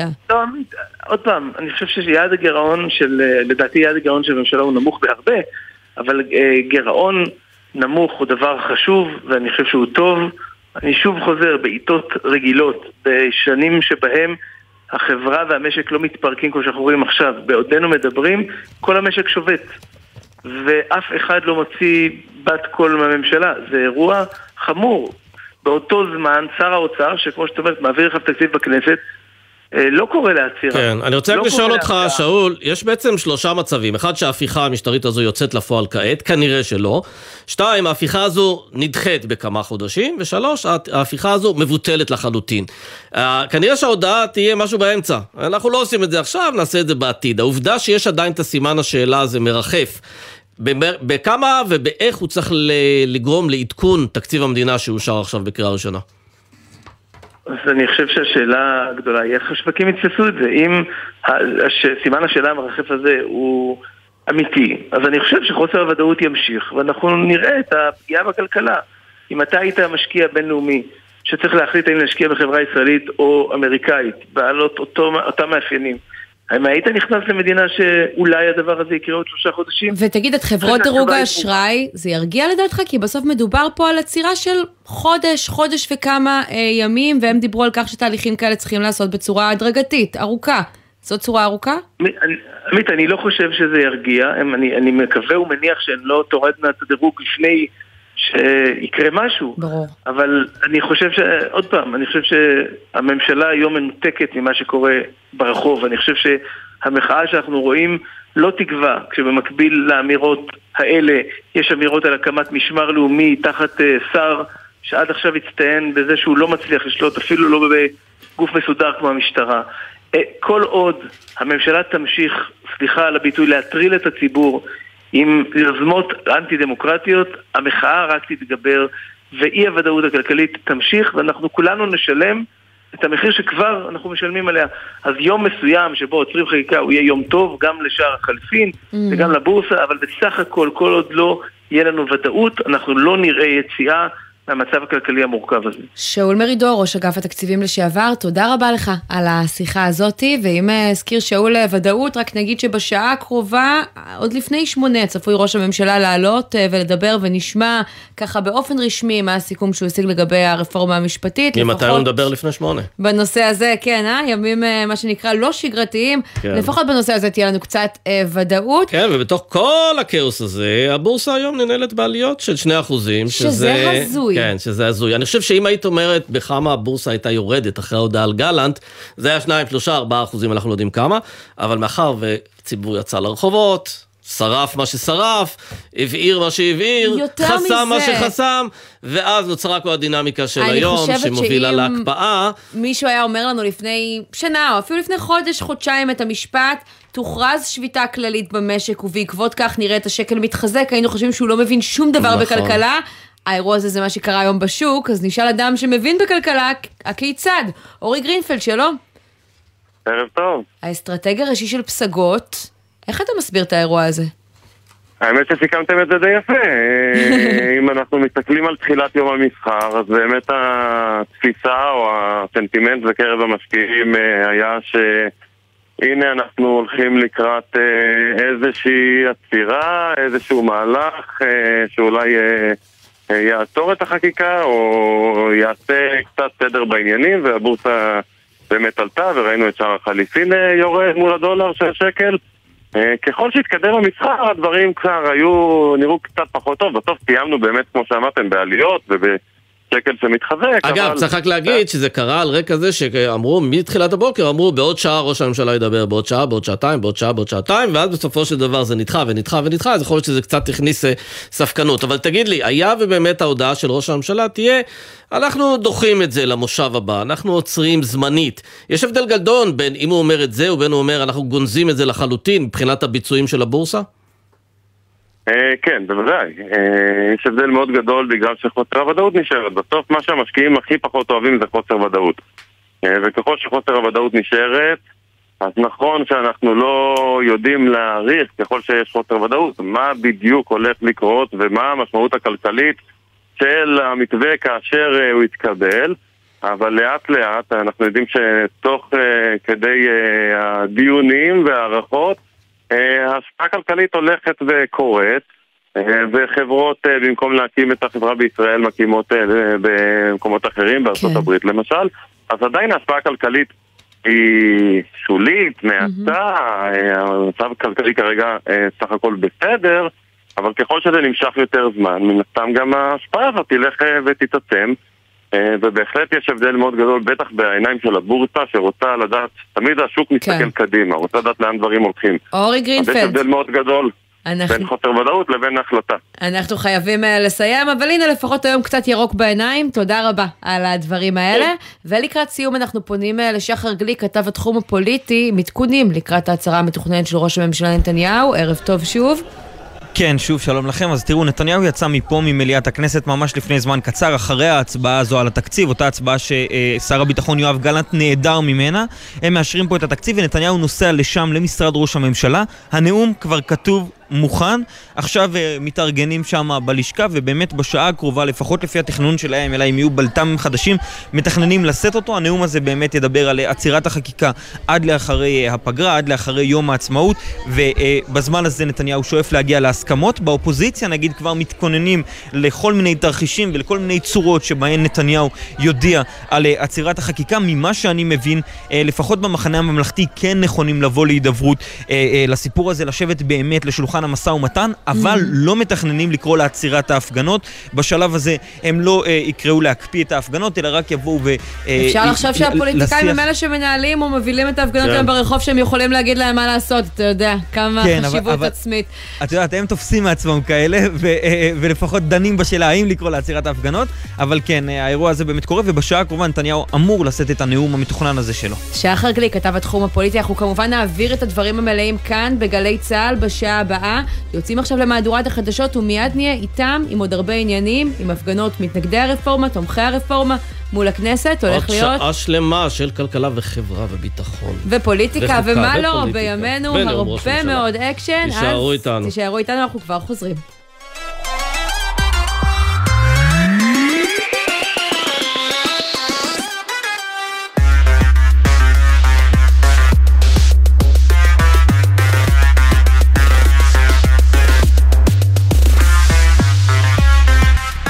הפניקס סמארט, המעניקה עד 45% הנחה בביטוח המקיף. כוכבית 5432, או חפשו הפניקס סמארט בגוגל. כפוף לתקנון המבצע, הפניקס חברה לביטוח בע"מ. בחסות כל מוביל, היבואנית הרשמית של יונדאי, מיצובישי, אורה, מרצדס וג'נסיס, המציעה מגוון מסלולי קנייה מותאמים אישית, לפרטים כוכבית 3862. בחסות אייס, המציעה מבצעים לחג. מערכת ישיבה ונסה ארבעה מקומות לחצר ולמרפסת ב-699 שקלים. המבצע בסניפי אייס.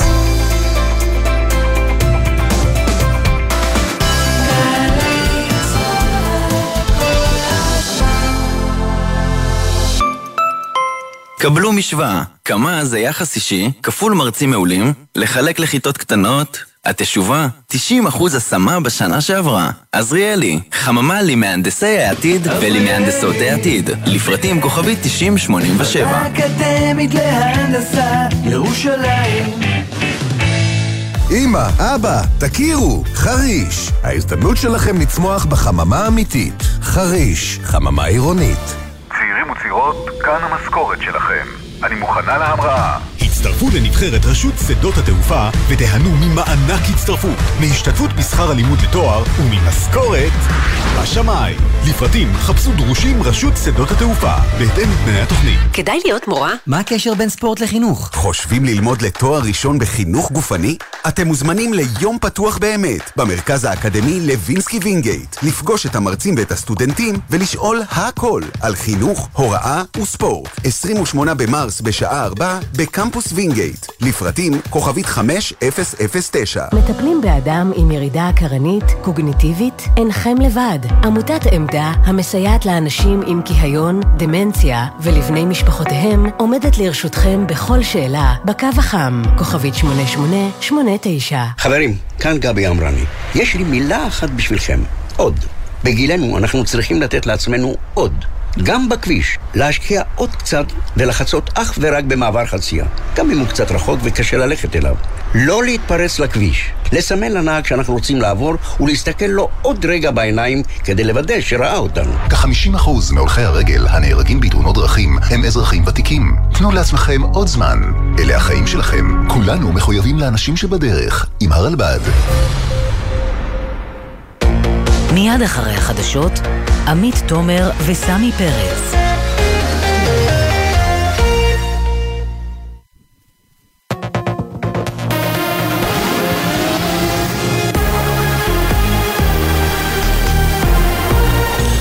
גלי צה"ל השעה שבע, שלום רב באולפן מתן לוי עם מה שקורה עכשיו. ראש הממשלה נתניהו והשר לביטחון לאומי בן גביר סיכמו, העברת הרפורמה תידחה לכנס הקיץ של הכנסת. השניים החליטו על מתן הארכה תוך קיום ניסיונות הידברות והעברת החקיקה בהסכמה, אך אם לא יגיעו להבנות עם האופוזיציה, הרפורמה תעלה להצבעה באופן חד צדדי. בתמורה להסכמת השר בן גביר, סוכם כי יוקם משמר לאומי בראשותו. עם הפרטים כתבנו המדיני יניר קוזין. במהלך היום השר לביטחון לאומי נותר ראש המפלגה היחידה בקואליציה שהתנגד לעצירת החקיקה. לאחר פגישה ארוכה עם ראש הממשלה סיכמו בן גביר ונתניהו כי חקיקת הרפורמה תידחה לכנס הבא, כלומר בחודש ימים, ותושלם עד סוף חודש יולי, במקרה בו לא יהיו הסכמות בין האופוזיציה לקואליציה. בתמורה התחייב נתניהו בכתב כי יביא לישיבת הממשלה בשבוע הבא הצעת מחליטים להקמת המשמר הלאומי תחת משרדו של בן גביר. בירושלים נמשכות המחאות בעד ונגד הרפורמה המשפטית. אלפי תומכי החקיקה התאספו סמוך לבית המשפט העליון בירושלים, ובמוקד אחר בבירה, מתנגדי הרפורמה המפגינים מהבוקר ממשיכים במחאתם. מדווחת כתבתנו בבירה, נועה ברנס. המפגינים בעד הרפורמה המשפטית מתאספים כעת סמוך לבית המשפט העליון בירושלים. אלפים מהם ממלאים את הרחובות הסמוכים. בשעה זו מתקיימת גם הפגנה בכיכר פריז נגד התוכנית לשינויים במערכת המשפט.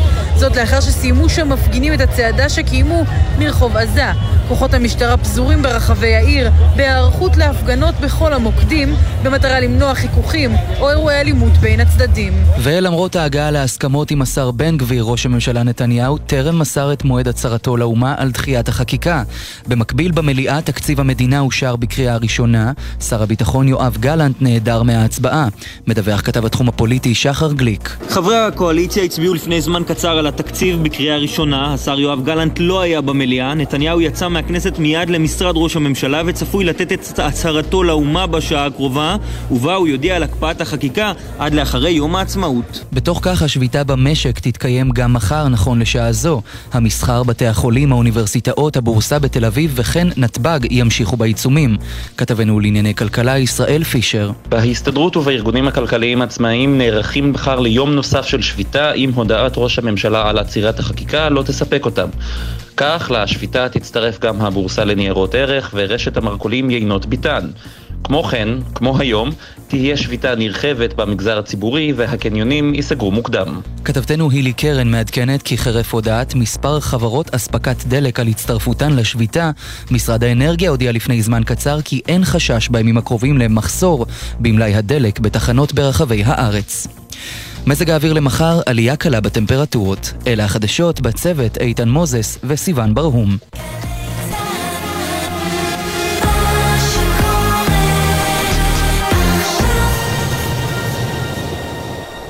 בחסות קרנות השוטרים והסוהרים, המזמינה אתכם למבצעי פסח. 40% הנחה ברשתות, שוברים, אטרקציות ומוצרים מסובסדים. הפרטים והתוקף באתר. בחסות פארמטון, מולטי ויטמין שוויצרי, שנבדק במחקרים קליניים, המציע שיפור ברמת האנרגיה במשך כל היום. פארמטון, להשקיע בעצמך, כמוסה אחת ביום. עכשיו בגלי צה"ל, עמית תומר וסמי פרץ עם החיים עצמם.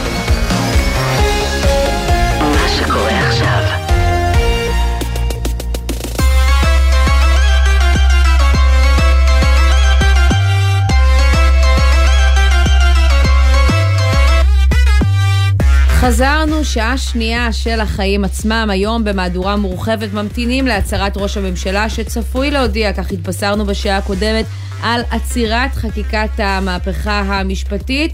עצירה זמנית בלבד, דחייה כן. שלה בחודש לתחילת המושב הבא. שזה, אני לא יודע מה זה עושה, האם זה מרגיע, האם זה משאיר 80 סימני שאלה באוויר, האם זה מאפשר לעבור את החגים יחד. אה, אני חושב שהאופן שבו ראש הממשלה יבחר לנסח את זה, האם זה באמת, הוא מוריד את הסכנה הזו מעל סדר היום, או שהוא רק מחזיק אותה כמו איזה אקדח כזה שנמצא על השולחן, מאוד ישפיע על התגובה, על המחאה, על התגובות וכולי. ויכול להיות שאנחנו גם צריכים לבדוק מה יגיבו בהסתדרות. אני אה, חושבת שזה סימן השאלה הכי משמעותי, כי אתה יודע, ראינו היום משרדים אה, ומקומות עבודה וקניונים אה, סגורים, ואנשים ממלאים את הרחובות, ואלו התמונות שגם אולי ככה באמת מובילים להחלטה הזאת הערב, החלטה שלא ראינו אה, עד עכשיו את הפוליטיקאים אה, מגיעים אליה, למרות לחצים אה, כבדים מבית, מבפנים וגם מהרחוב. ונשאלת השאלה, מה יקרה למאבק הזה? ואנחנו רוצים לפנות למי שאולי יכול אה, לענות עליה או לפזר קצת את הערפל. אדם בלומברג, סמנכ"ל כלכלה ומדיניות בהסתדרות. ערב טוב. ערב טוב, עמית. אז תכף נדבר על מחר, אבל קח אותנו קודם כל להיום. אילו שירותים השבתתם? כי לא בכל מקום זה יתאפשר מהרגע להרגע. אז בגדול אנחנו באמת יצאנו עם תהליך של השבתה מעכשיו לעכשיו, אחרי שאתמול אה, נערכה התייעצות עם הבכירים במשק, אז אה, סניפי הבנקים והביטוח הושבתו, כנ"ל לגבי משרדי הממשלה ורשויות מקומיות, כמובן נתב"ג אה, וגופים נוספים. מה שאנחנו כן הפעלנו במתכונת חלקית זה שירותי הבריאות, אני מדבר על בתי חולים, קופות חולים, במתכונת אה, שבת או במתכונת חירום. אגב. הפורמט הזה של שביתה מהרגע להרגע הוא הוא חוקי? כלומר, יש לזה איזה... אני חושב שאנחנו נמצאים בסיטואציה שהיא לא סטנדרטית, ש... שלקוחה מעולם יחסי העבודה של בין אה, מעסיקים לעובדים. אנחנו נמצאים בסיטואציה אה, כלל משקית שבה אנחנו צועדים יד ביד לשביתה ביחד עם המעסיקים, לא כאיזושהי מחאה פוליטית, אלא כדי לאחות את הקרע בעם ולקרוא חלק מהמעסיקים, בעצם נגיד, תכף לישיבה יהיה לנו. ראול סטרוגו למשל, שמתנגד לשביתה הזאת. אני צר לי על כך ש, שחלק מהמעסיקים לא הצטרפו, אבל אנחנו פעלנו עם, בניגוד לאחרים, פעלנו בהסכמה מאוד מאוד רחבה ביציאה לשביתה הזאת. זה לא דבר מה אה, אה, שההסתדרות נוקטת בשביתה, בטח אפשר לראות את זה בשנים האחרונות. יושב ראש ההסתדרות ארנון בר דוד מוביל לשיח של התעברות על כל המגרש. אבל זה העניין, בחודשיים האחרונים. הרבה מאוד שחקנים במשק ובמערכת הפוליטית אה, הציעו לו, ביקשו ממנו, ארנון, תשבית את המשק, כי אין מה שיעצור את הממשלה, ועד עכשיו הוא סירב בתוקף לעניין הזה. לא מה גרם לו סירב, הוא לשנות את ההחלטה חודש, היום? אני רק אגיד, אמר שמי שקורא לו ככה אה, להיכנס ל- למאבק ונאבק הוא צבוע.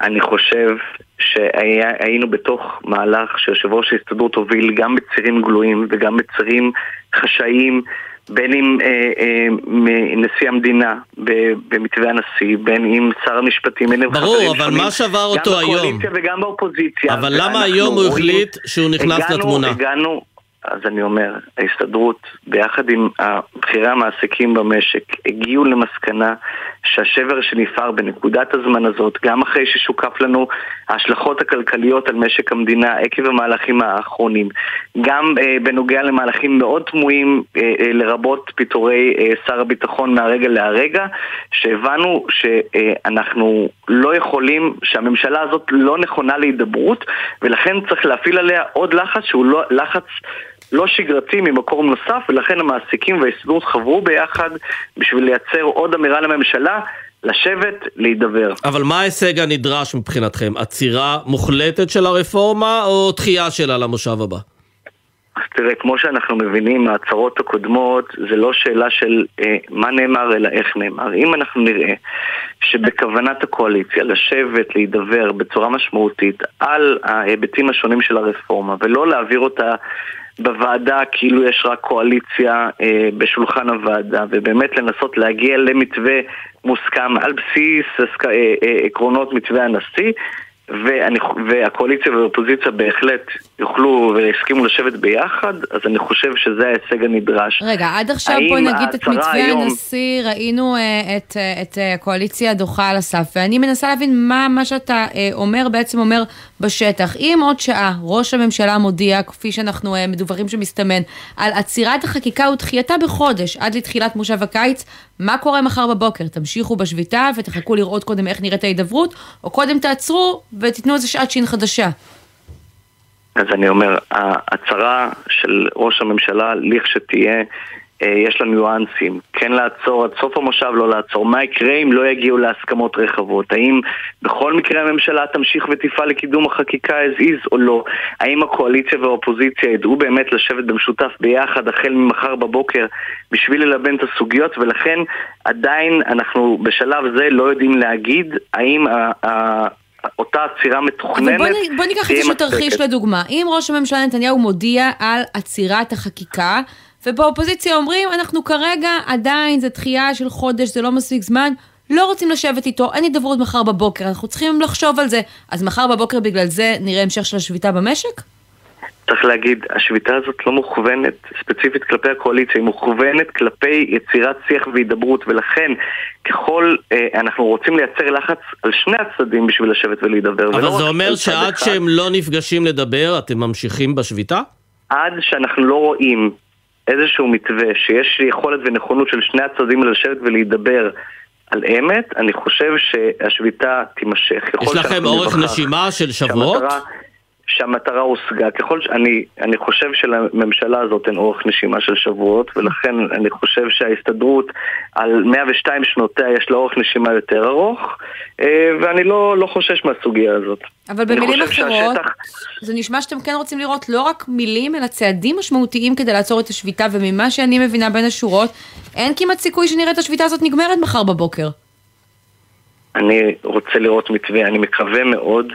שהאמירות שיאמרו היום בנאום לאומה השסועה וה, והחרבה לצערי בימים האחרונים שהשבר הזה רק הולך ומעמיק אני רוצה לשמוע, ואני מקווה שנשמע אה, אה, ביחד עם כל עם ישראל אמירות שמחברות ולא אמירות שמנתקות וככל שהצדדים יתרשמו שהאמירות האלה הם דברי אמת לשבת ולהידבר אז אני חושב שהשביתה השיגה את מטרתה. אוקיי, אדם בלומברג, סמנכ"ל כלכלה ומדיניות בהסתדרות. אנחנו נמשיך אה, לעקוב אה, כמובן. תודה רבה לך בשלב הזה. תודה רבה וערב טוב. ואנחנו רוצים לדבר, זהו. כן, את המעסיקים. המעסיקים. אז יש מעסיקים שהחליטו שהם לא מצטרפים לשביתה הזו, ואיתנו אחד מהם, ראול סרוגו, נשיא התאחדות הקבלנים בוני הארץ. ערב טוב. ערב טוב. אז מה, אז, אז כולם מתארגנים, כולם מתגייסים, לכולם זה מפריע ורק לקבלנים לא אכפת? ממש לא. דווקא הדברים שנאמרו עד עכשיו, ושמעתי את הדקות האחרונות של אדם בלוברג, אה, הן מדגישות למה לא הצטרפנו לשביתה הזאת. יש פה תרגיל יחסי ציבור של יושב ראש ההסתדרות, לא פחות, ואני לא מוכן... למה? למה לשים... תרגיל יחסי ציבור? מכיוון שהוא ידע היום היטב, כולם ידעו היטב שהיום אחרי הזעקה האדירה, ופה אני מצטרף אה, לקולות המחאה ואני גם קראתי לראש הממשלה להפסיק את החקיקה לאלתר, גם קראתי לו להחזיר את uh, יואב גלנט לתפקידו. היה ברור שהוא יעשה את זה. אז למה לא עשיתם על זה עוד... גם כן סיבוב יחסי ציבור? מה רע? אנחנו לא מחפשים uh, יחסי ציבור, אנחנו לאורך כל הדרך גילינו אחריות, גם אנחנו הקבלנים, גם התעשיינים, קראנו לכל הגורמים באופוזיציה ובקואליציה להידברות ללא תנאים מוקדמים, לפי מתווה הנשיא, אחרי זה אמרנו, כן. אוקיי. אגב, ואם זה לא יסתייע והשביתה הזו לא תעזור והם לא יגיעו להסכמות, אתה רואה את הקבלנים נכנסים גם כן לתמונה ומשביתים את המשק? אני, זאת אנרכיה מושלמת שההסתדרות תשבות על מנת שיגיעו להסכמות. מה, אנחנו פועלים לפי איומי אקדח? זה בלתי אפשרי, בלתי מתקבל על הדעת. צריך אבל גם המציאות מצב- היא מציאות קיצונית. כאן- אתה יודע כמה, כמה השביתה הזאת עולה למשק? כמה היא עולה למגזר העסקי? אתה יודע מדובר כמה ההפיכה בעשרות- המשטרית מדובר עולה בעשרות למשק? מיליוני שקלים, שנייה, שנייה, תעצור רגע. מדובר בעשרות מיליוני שקלים ביום, סדרי גודל של מיליארדים בחודש, ו- אה, אה, והרבה יותר מזה, 150 מיליארד שקל לחודש. עכשיו, הנזק הזה ייגרם בראש ובראשונה למגזר העסקי, כן. לעצמאים, לתעשיינים, לקבלנים, למלונאים, לכולם. מי ישלם את המחיר הזה? לכן אה, קצת אה, מוזר לראות שככה לא אה, התגייסתם, כי יש שיגידו שהפגיעה הכלכלית של יום, יומיים של השבתת המשק אינה כגודל הפגיעה הכלכלית של אחרי הרפורמה. רק נעדכן את המאזינים שלנו שנתניהו יצהיר בשמונה וחמישה תהיה מסיבת העיתונאים שלו, היא תועבר בשידור חי כאן בגלי צה"ל. אבל ראול, אני רוצה לשאול אותך על כל הדברים שאתה אומר, האם עשיתם ניסיון, לאור כל מה שאתה אומר, להוציא היום צווי מניעה לעובדים שבחרו לשבות? כי ראינו בחברות מסוימות שזה קרה למרות מה שאמרתם. לא, אנחנו לא עשינו את זה עד עכשיו. מתוך למה? מחשבה, מתוך מחשבה שבאמת השביתה הזאת אמורה להסתיים היום. זה מה שצריך לקרות. ראש הממשלה יודיע תוך כמה דקות על עצירת החקיקה, ולשם זה ההסתדרות השביתה. הרי היא לא השביתה את זה עד היום, השביתה את זה מהיום, בגלל הבעייתיות הזאת של אה, אה, אה, האי עצירה של השביתה. ולכן אנחנו בעצם בסופו של דבר סבורים שבפועל מה שצריך לקרות זה שגם האופוזיציה וגם הקואליציה יגלו אחריות. כן, אה, אבל רגע, יפסיקו ראול, לחשוב- שאלה, אם, אם באמת ההודעה של ראש הממשלה תגיד שיש עצירה עד המושב הבא, העובדה שעדיין כל העניין הזה נמצא בסימן שאלה והוא לא מורד מהשולחן, מבחינתכם, כמי, כמי שצריכים לבנות, כמי שצריכים לייצר ולעשות עסקים פה, אה, זה עדיין משאיר אה, אה, אי ודאות מאוד גדולה. אני כבר מבולבל, סמי, כי מה אמרה האופוזיציה עד עכשיו? בואו תעצרו ונשב ונדבר איתכם. אז הנה היום יודיע נתניהו על עצירה, ולכן מה שצריך לעשות זה להיכנס לחדר ולנסות לחשוב על מתווה מוסכם. אני חושב שאין חולק על זה שצריכה צריכה להיות רפורמה במערכת המשפט. השאלה לאן היא מגיעה, ואני חושב שצריך להגיע להסכמות רחבות. אנחנו צריכים לדאוג שאכן זה יקרה, וברגע שזה יקרה, העסק הזה יהיה מאחורינו. זה מה שצריך לקרות כרגע. ולא להציב עכשיו תנאים מוקדמים, או אוקיי, הנה, הקואליציה עצרה, אז כן. עכשיו אנחנו רוצים שיתחייבו אה, אה, לדברים אחרים. Mm. הנה, החקיקה נעצרה, בואו שבו, תיכנסו לחדר סגור ותסגרו את העניינים. זה מה שאומרת גם ההסתדרות אגב, רק כשנראה אותם יושבים בחדר סגור, אנחנו נשמח לעצור את השביתה במשק, נשמע שאתם כן רואים עין בעין. אוקיי, אז כן, בהחלט כן, רק אני לא רואה עין בעין את הצעדים עצמם. אני לא חושב שיצירת נזק לכלכלה הישראלית, שגם ככה ניזוקה עד היום, היא נמצאת בעידן של ריבית מטורפת, של עצירה, של כניסה למיתון. Mm. בנוסף לזה, כל הנזק שנגרם עד היום, שהוא נזק כבד, והייתה לי ביקורת על הממשלה וגם על האופוזיציה, על זה שלא נכנסו לאותו חדר ו- וזה, וכל אחד מטעמו הוא כן. רצו לשמור תשמע, השאלה אם הדבר. הזה היה עוצר אה, ללא השביתה במשק, וזו שאלה שלא נדע את התשובה עליה אה, אף פעם. כן, אתה יודע, רק שארנון בר דוד במשך איזה חודשים לחצו עליו בכל זאת להשבית את המשק והוא לא רצה וסירב והתנגד וברגע האחרון הוא באמת בא והחליט שהוא מצטרף לעניין הזה. יכול להיות זה שגם לא לכם סתם- זה יקרה, לא הוא שאתם סירב, אומרים לא לא, לא, לא לא, סתם. ובסוף המציאות תכפה עליכם גם כן להתערב בזה? לא סתם הוא סירב, הוא מכיוון, סירב? ש... מכיוון שהוא חתם על הסכם להגדלת השכר. והטבות מפליגות לכת שהוא קיבל מסמוטריץ' בהסכם האחרון על המגזר הציבורי. מה, אז קנו ולכן אותו? הוא שתק. קנו ולכן אותו? הוא... סליחה? קנו אותו? זה מה שאתה אומר. אני לא יודע אם קנו אותו, אני לא יודע אני לא רוצה להשתמש במילה הזאת, במילה הזאת קנו אותו, אבל אין ספק שהייתה הבנה בינו לבין שר האוצר. אה, ועכשיו, ברגע שקרה מה שקרה עם גלנט, אז הוא נכנס לאירוע. הוא לא היה נכנס לאירוע אם זה לא היה קורה. אוקיי. ולכן, בסופו של דבר, בסופו של דבר, חברים, אנחנו חייבים לייצר מצב שבו העסק הזה יהיה מאחורינו כמה שיותר מהר. המחאה הזאת מוצדקת, היא הייתה צריכה לקרות. אתה אגב יצאת להפגין? היית בהפגנות? הייתי בהפגנה אחת ששם שמרתי על אשתי, אני לא יכול להזדהות פוליטית, אבל שמרתי עליה, אשתי כן אה, אה, יצאה להפגנות, וזה בסדר גמור. כן. אני לא יכול להזדהות פוליטית, אה, אני מייצר פה ציבור אה, שלם. אגב, זה גם הסיבה למה לא יצאנו לשביתות. כי בין העובדים שלנו, ויש לנו 300 אלף עובדים, Mm. יש דעות חלוקות לכאן ולכאן. ואני כן. לא רוצה לייצר שסע בין העובדים.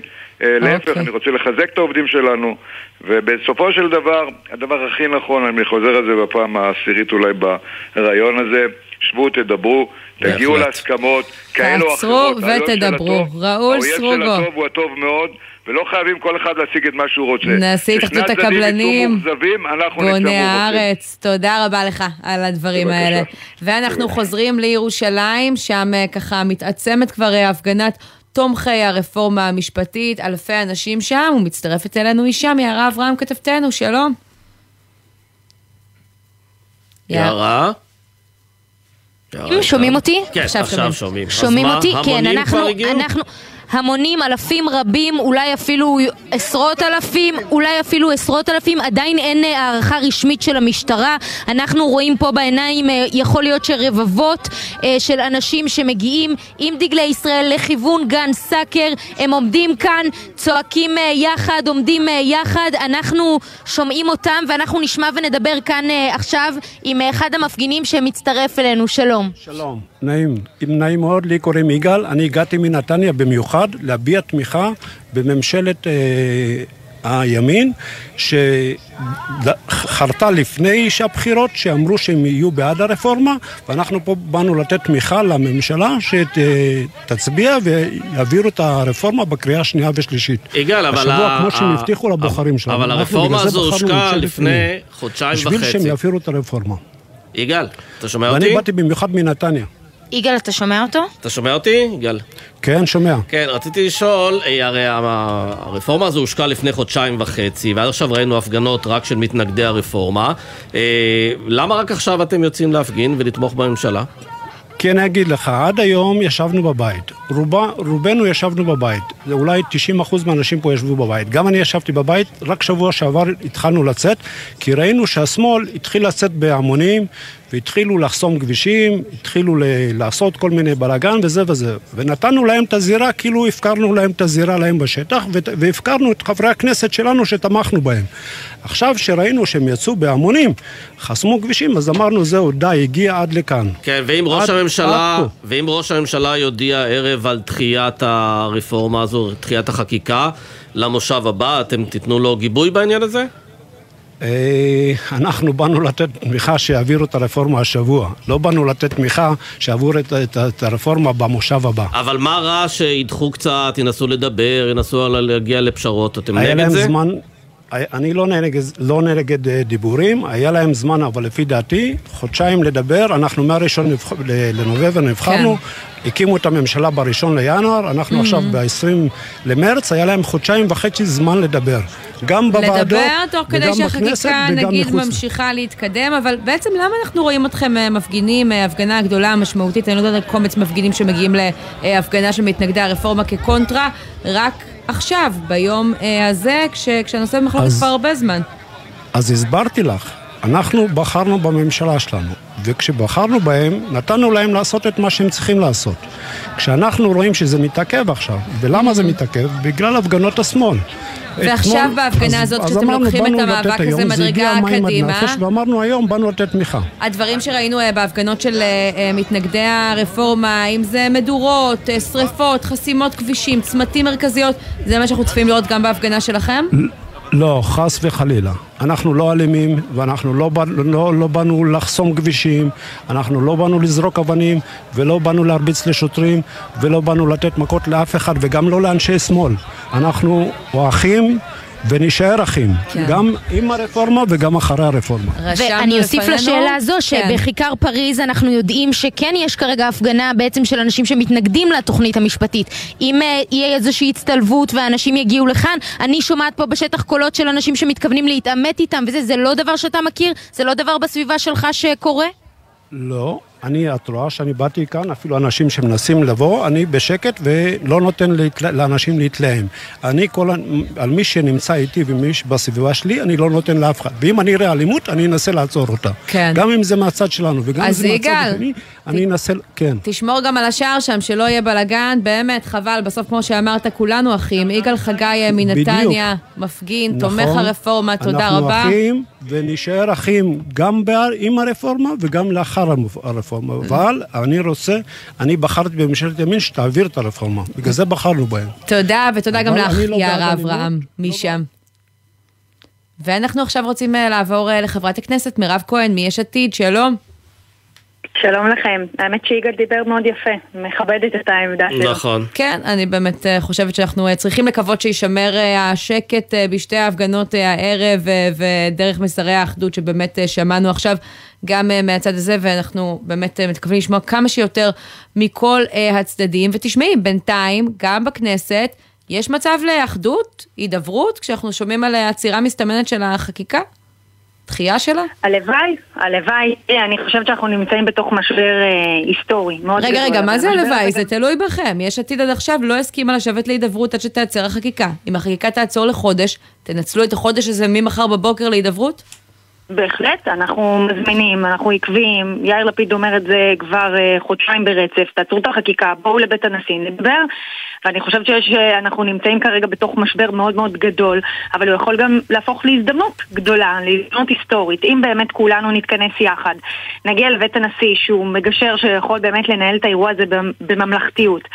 אולי אפילו נצליח לייצר אה, חוקה במדינת ישראל, שזה דבר שחסר פה, עם עיגון של זכויות יסוד, עם, עם לסדר את מערכת היחסים בין הרשויות, עם עיגון של אה, מגילת העצמאות. רגע, אבל כרגע המצב הוא. חברת הכנסת אה, מירב כהן, אה, המצב הוא שכרגע הצעת החוק עברה קריאה ראשונה, היא בעצם מוכנה להגשה למליאה.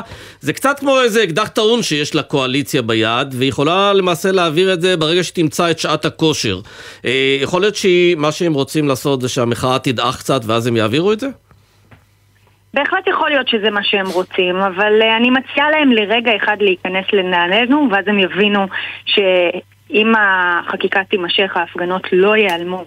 תבינו, עבור הרבה מאוד אנשים, מאות אלפי אנשים שיוצאים לרחובות, וגם הרבה אנשים שעדיין לא יצאו לרחובות, זה לחוקק חוקים שהם בניגוד לאמונה שלהם. גם לנו יש אמונה, גם אם אנחנו לא דתיים ואין לנו כיפה על הראש, יש לנו גם אמונות. גם לנו, אתם יכולים להקביל את זה, יש לנו הדמוקרטיה, הליברליזם. אנחנו רוצים לחיות במדינה כזו. וברגע שבאים ואומרים לנו, אנחנו נחוקק על הראש שלכם חוקים שהופכים את מדינת ישראל למדינה לא דמוקרטית, זה כמו שיבואו לחובש כיפה ויגידו לו, נחוקק לך על הראש חוק שיחייב אותך לאכול חזיר. כן, אבל... כשיבינו את זה, שזה כל כך בליבנו, יבינו שהמחאה לא הולכת לשום מקום. תמשיכו עם המחאה, תמשיך עם המחאה והיא גם תוכרף. מה עמדתך לגבי מחיר הפשרה המסתמנת, כפי שאנחנו שומעים בשעות האחרונות, ההבטחה לבן גביר שנראה את המשמר הלאומי אה, שהובטח לו בהסכמים הקואליציוניים, גם צריך להגיד, קם. תראי, קודם כל זו הבטחה שהיא ממוחזרת, אני שמעתי על המשמר הלאומי הזה שהוקם ראינו כבר מסמך שש עכשיו פעמים. חתום על ידי שני הצדדים. כבר בקדנציה, גם כבר בממשלת השינוי, צריך לומר ביושר, כבר היה מסמך חתום על המשמר הלאומי, וזה לא קרה אז, וזה גם לא קרה אה, אז אולי עכשיו. המשמר הלאומי זה רעיון טוב אם אה, גם אתם העברתם אותו. אז אני אגיד לך מה אני חושבת על זה. אני חושבת כשיש לנו שר לביטחון פנים עם היסטוריה של תומך אה, כהנא שרצה לקדם חוקים שמזכירים את הנאצים ושהורשע בתמיכה בארגון טרור ושהוא מהמסיתים הבולטים בתקופה שקדמה לרצח רבין ושהוא אה, קרא להמשיך את דרכו של הטרוריסט ברוך גולדשטיין ושהוא מסייע לרוצח מדומא ששרף משפחה שלמה בשנתה ושבשומר חומות המפכ"ל אמר שהוא אה, עשה הכל כדי לעודד אלימות בשטח. אני לא חושבת שלתת לבן אדם כזה פלוגות משלו זה רעיון טוב. ברור, אני חושבת שזה שהוא שמה במשרד אה, לביטחון פנים והוא, יש לו ממשק עם המשטרה. זו אבל אני חייבת להגיד לך, יש בזה. משהו בעייתי, כי את אומרת משמר לאומי אה, זה דבר אולי חיובי, אבל לתת את המפתחות למשמר הלאומי לשר הנבחר בצורה לא, דמוקרטית, אני- אני לא להעתיק אהבתי לביטחון את פנים, זה לא אה, דבר טוב. אני אגיד ביושר, את הרעיון לא אהבתי כבר בממשלת השינוי. אני חושבת שאסור לייצר פיצול, אני חושבת שכשקמה המדינה עבדנו מאוד מאוד קשה כדי לאחד את כל הכוחות תחת כוח אחד, אה, שיש צבא ויש משטרה, וכולם אה, מתואמים ועובדים ואין מחתרות, כן. אז זה לא מחיר כבד מדי מחתרות. לשלם מהצד השני על דחייה של חודש בסך הכל בחקיקת המהפכה המשפטית? בעיניי עצם הישיבה של בן אדם כמו בן גביר בממשלה נסבל ולתת לו אה, גם חכים, פלוגות כאלה זה דבר נוראי וסכנה למדינת ישראל. לצערי, אין לי, אה, זה, אף אחד לא שאל את דעתי. אני חושבת שהנוכחות שלו בכלל בממשלה זה בושה גדולה. כן, תגידי, מבחינה פוליטית, כשאת רואה את ההדחה של יואב גלנט, שר הביטחון, אחרי שלושה חודשים בלבד בתפקיד, את רואה את האנרגיה החזקה שמגיעה מהמחאה ואת הזעזועים בקואליציה, אתם בונים על אה, התפרקות של הממשלה הזו בקרוב? קודם כל, אני חושבת שמה שגלנט עשה הוא אמיץ, וזה מלמד שהוא באמת דואג למדינת ישראל, כי אין לזה שום הסבר אחר, הוא ידע שהוא הולך לשלם מחיר פוליטי, הוא לא הרוויח מזה כלום ברמה האישית.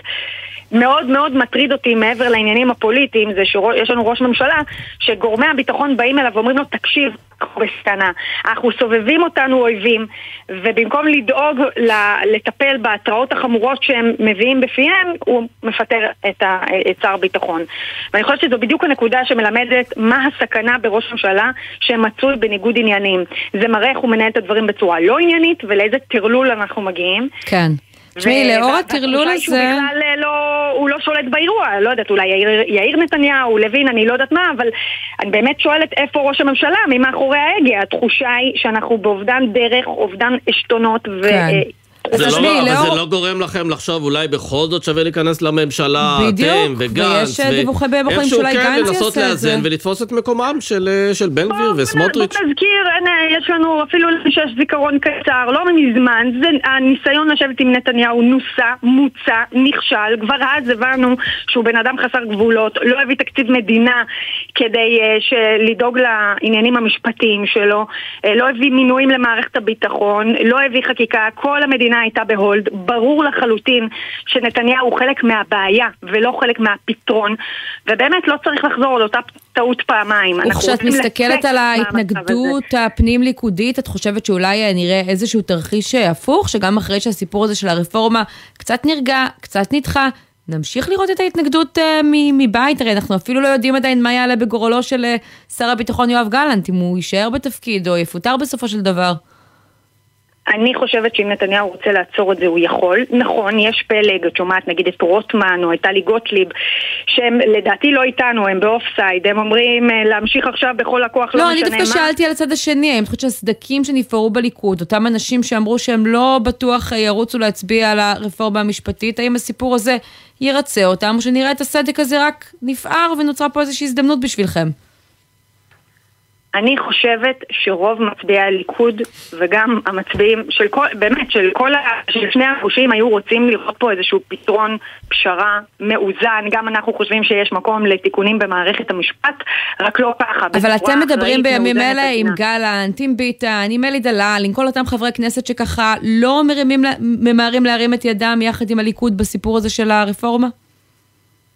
אנחנו מדברים עם כולם, אבל הם מקבלים את ההחלטות שלהם אה, בצורה עצמאית לגמרי.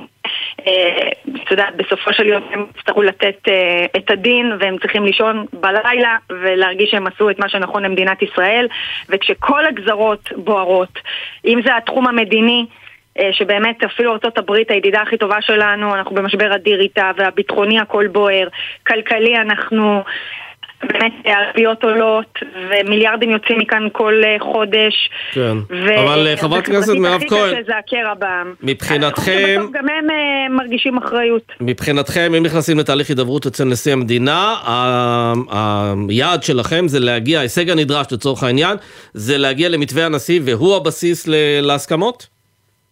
אנחנו, אה, יש הרבה ביקורת גם על מתווה הנשיא, אבל אני כן מוכנה לקבל את זה, כי אני מבינה שחייבים לעשות פשרות, יש שם דברים שאני לא אוהבת, כמו הגבלה על, על אה, חוקי יסוד, הביקורת השיפוטית, גם על חוקים רגילים יהיה מאוד קשה לעשות ביקורת שיפוטית, ההגבלה של עילת הסבירות, אבל אנחנו בהחלט מכבדים ומקבלים אותו. בעינינו יש שם הרבה פשרות, אבל יש שם הישג אחד נדרש, והוא לחתור למצב של חוקה, כדי שהאירוע שבו אנחנו נמצאים עכשיו כן. לא יחזור בעוד חמש שנים. בעצם מה שקרה פה זה שקצת קשה כבר להחזיר את הגלגל אחורנית, כי התוכנית הגדולה נחשפה, אולי בטעות, אבל היא נחשפה. שממשלה עם כל רוב יכולה פתאום לבוא ולהחליט שהיא משנה את כללי המשחק בצורה דרמטית. כן. וכיוון שזה, תרחיש האימים הזה כבר התגלה אלינו, אנחנו רוצים ללכת לתהליך שלא יאפשר שוב את הסיוט הזה.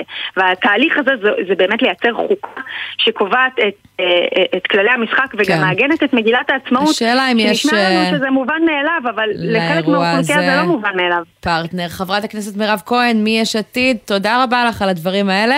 אנחנו שוב. יוצאים לכמה תשדירים, ומיד חוזרים עם עוד עדכונים מההפגנות, עוד מרואיינים מעניינים, וכל ההכנות לקראת הצהרת ראש הממשלה. כבר חוזרים.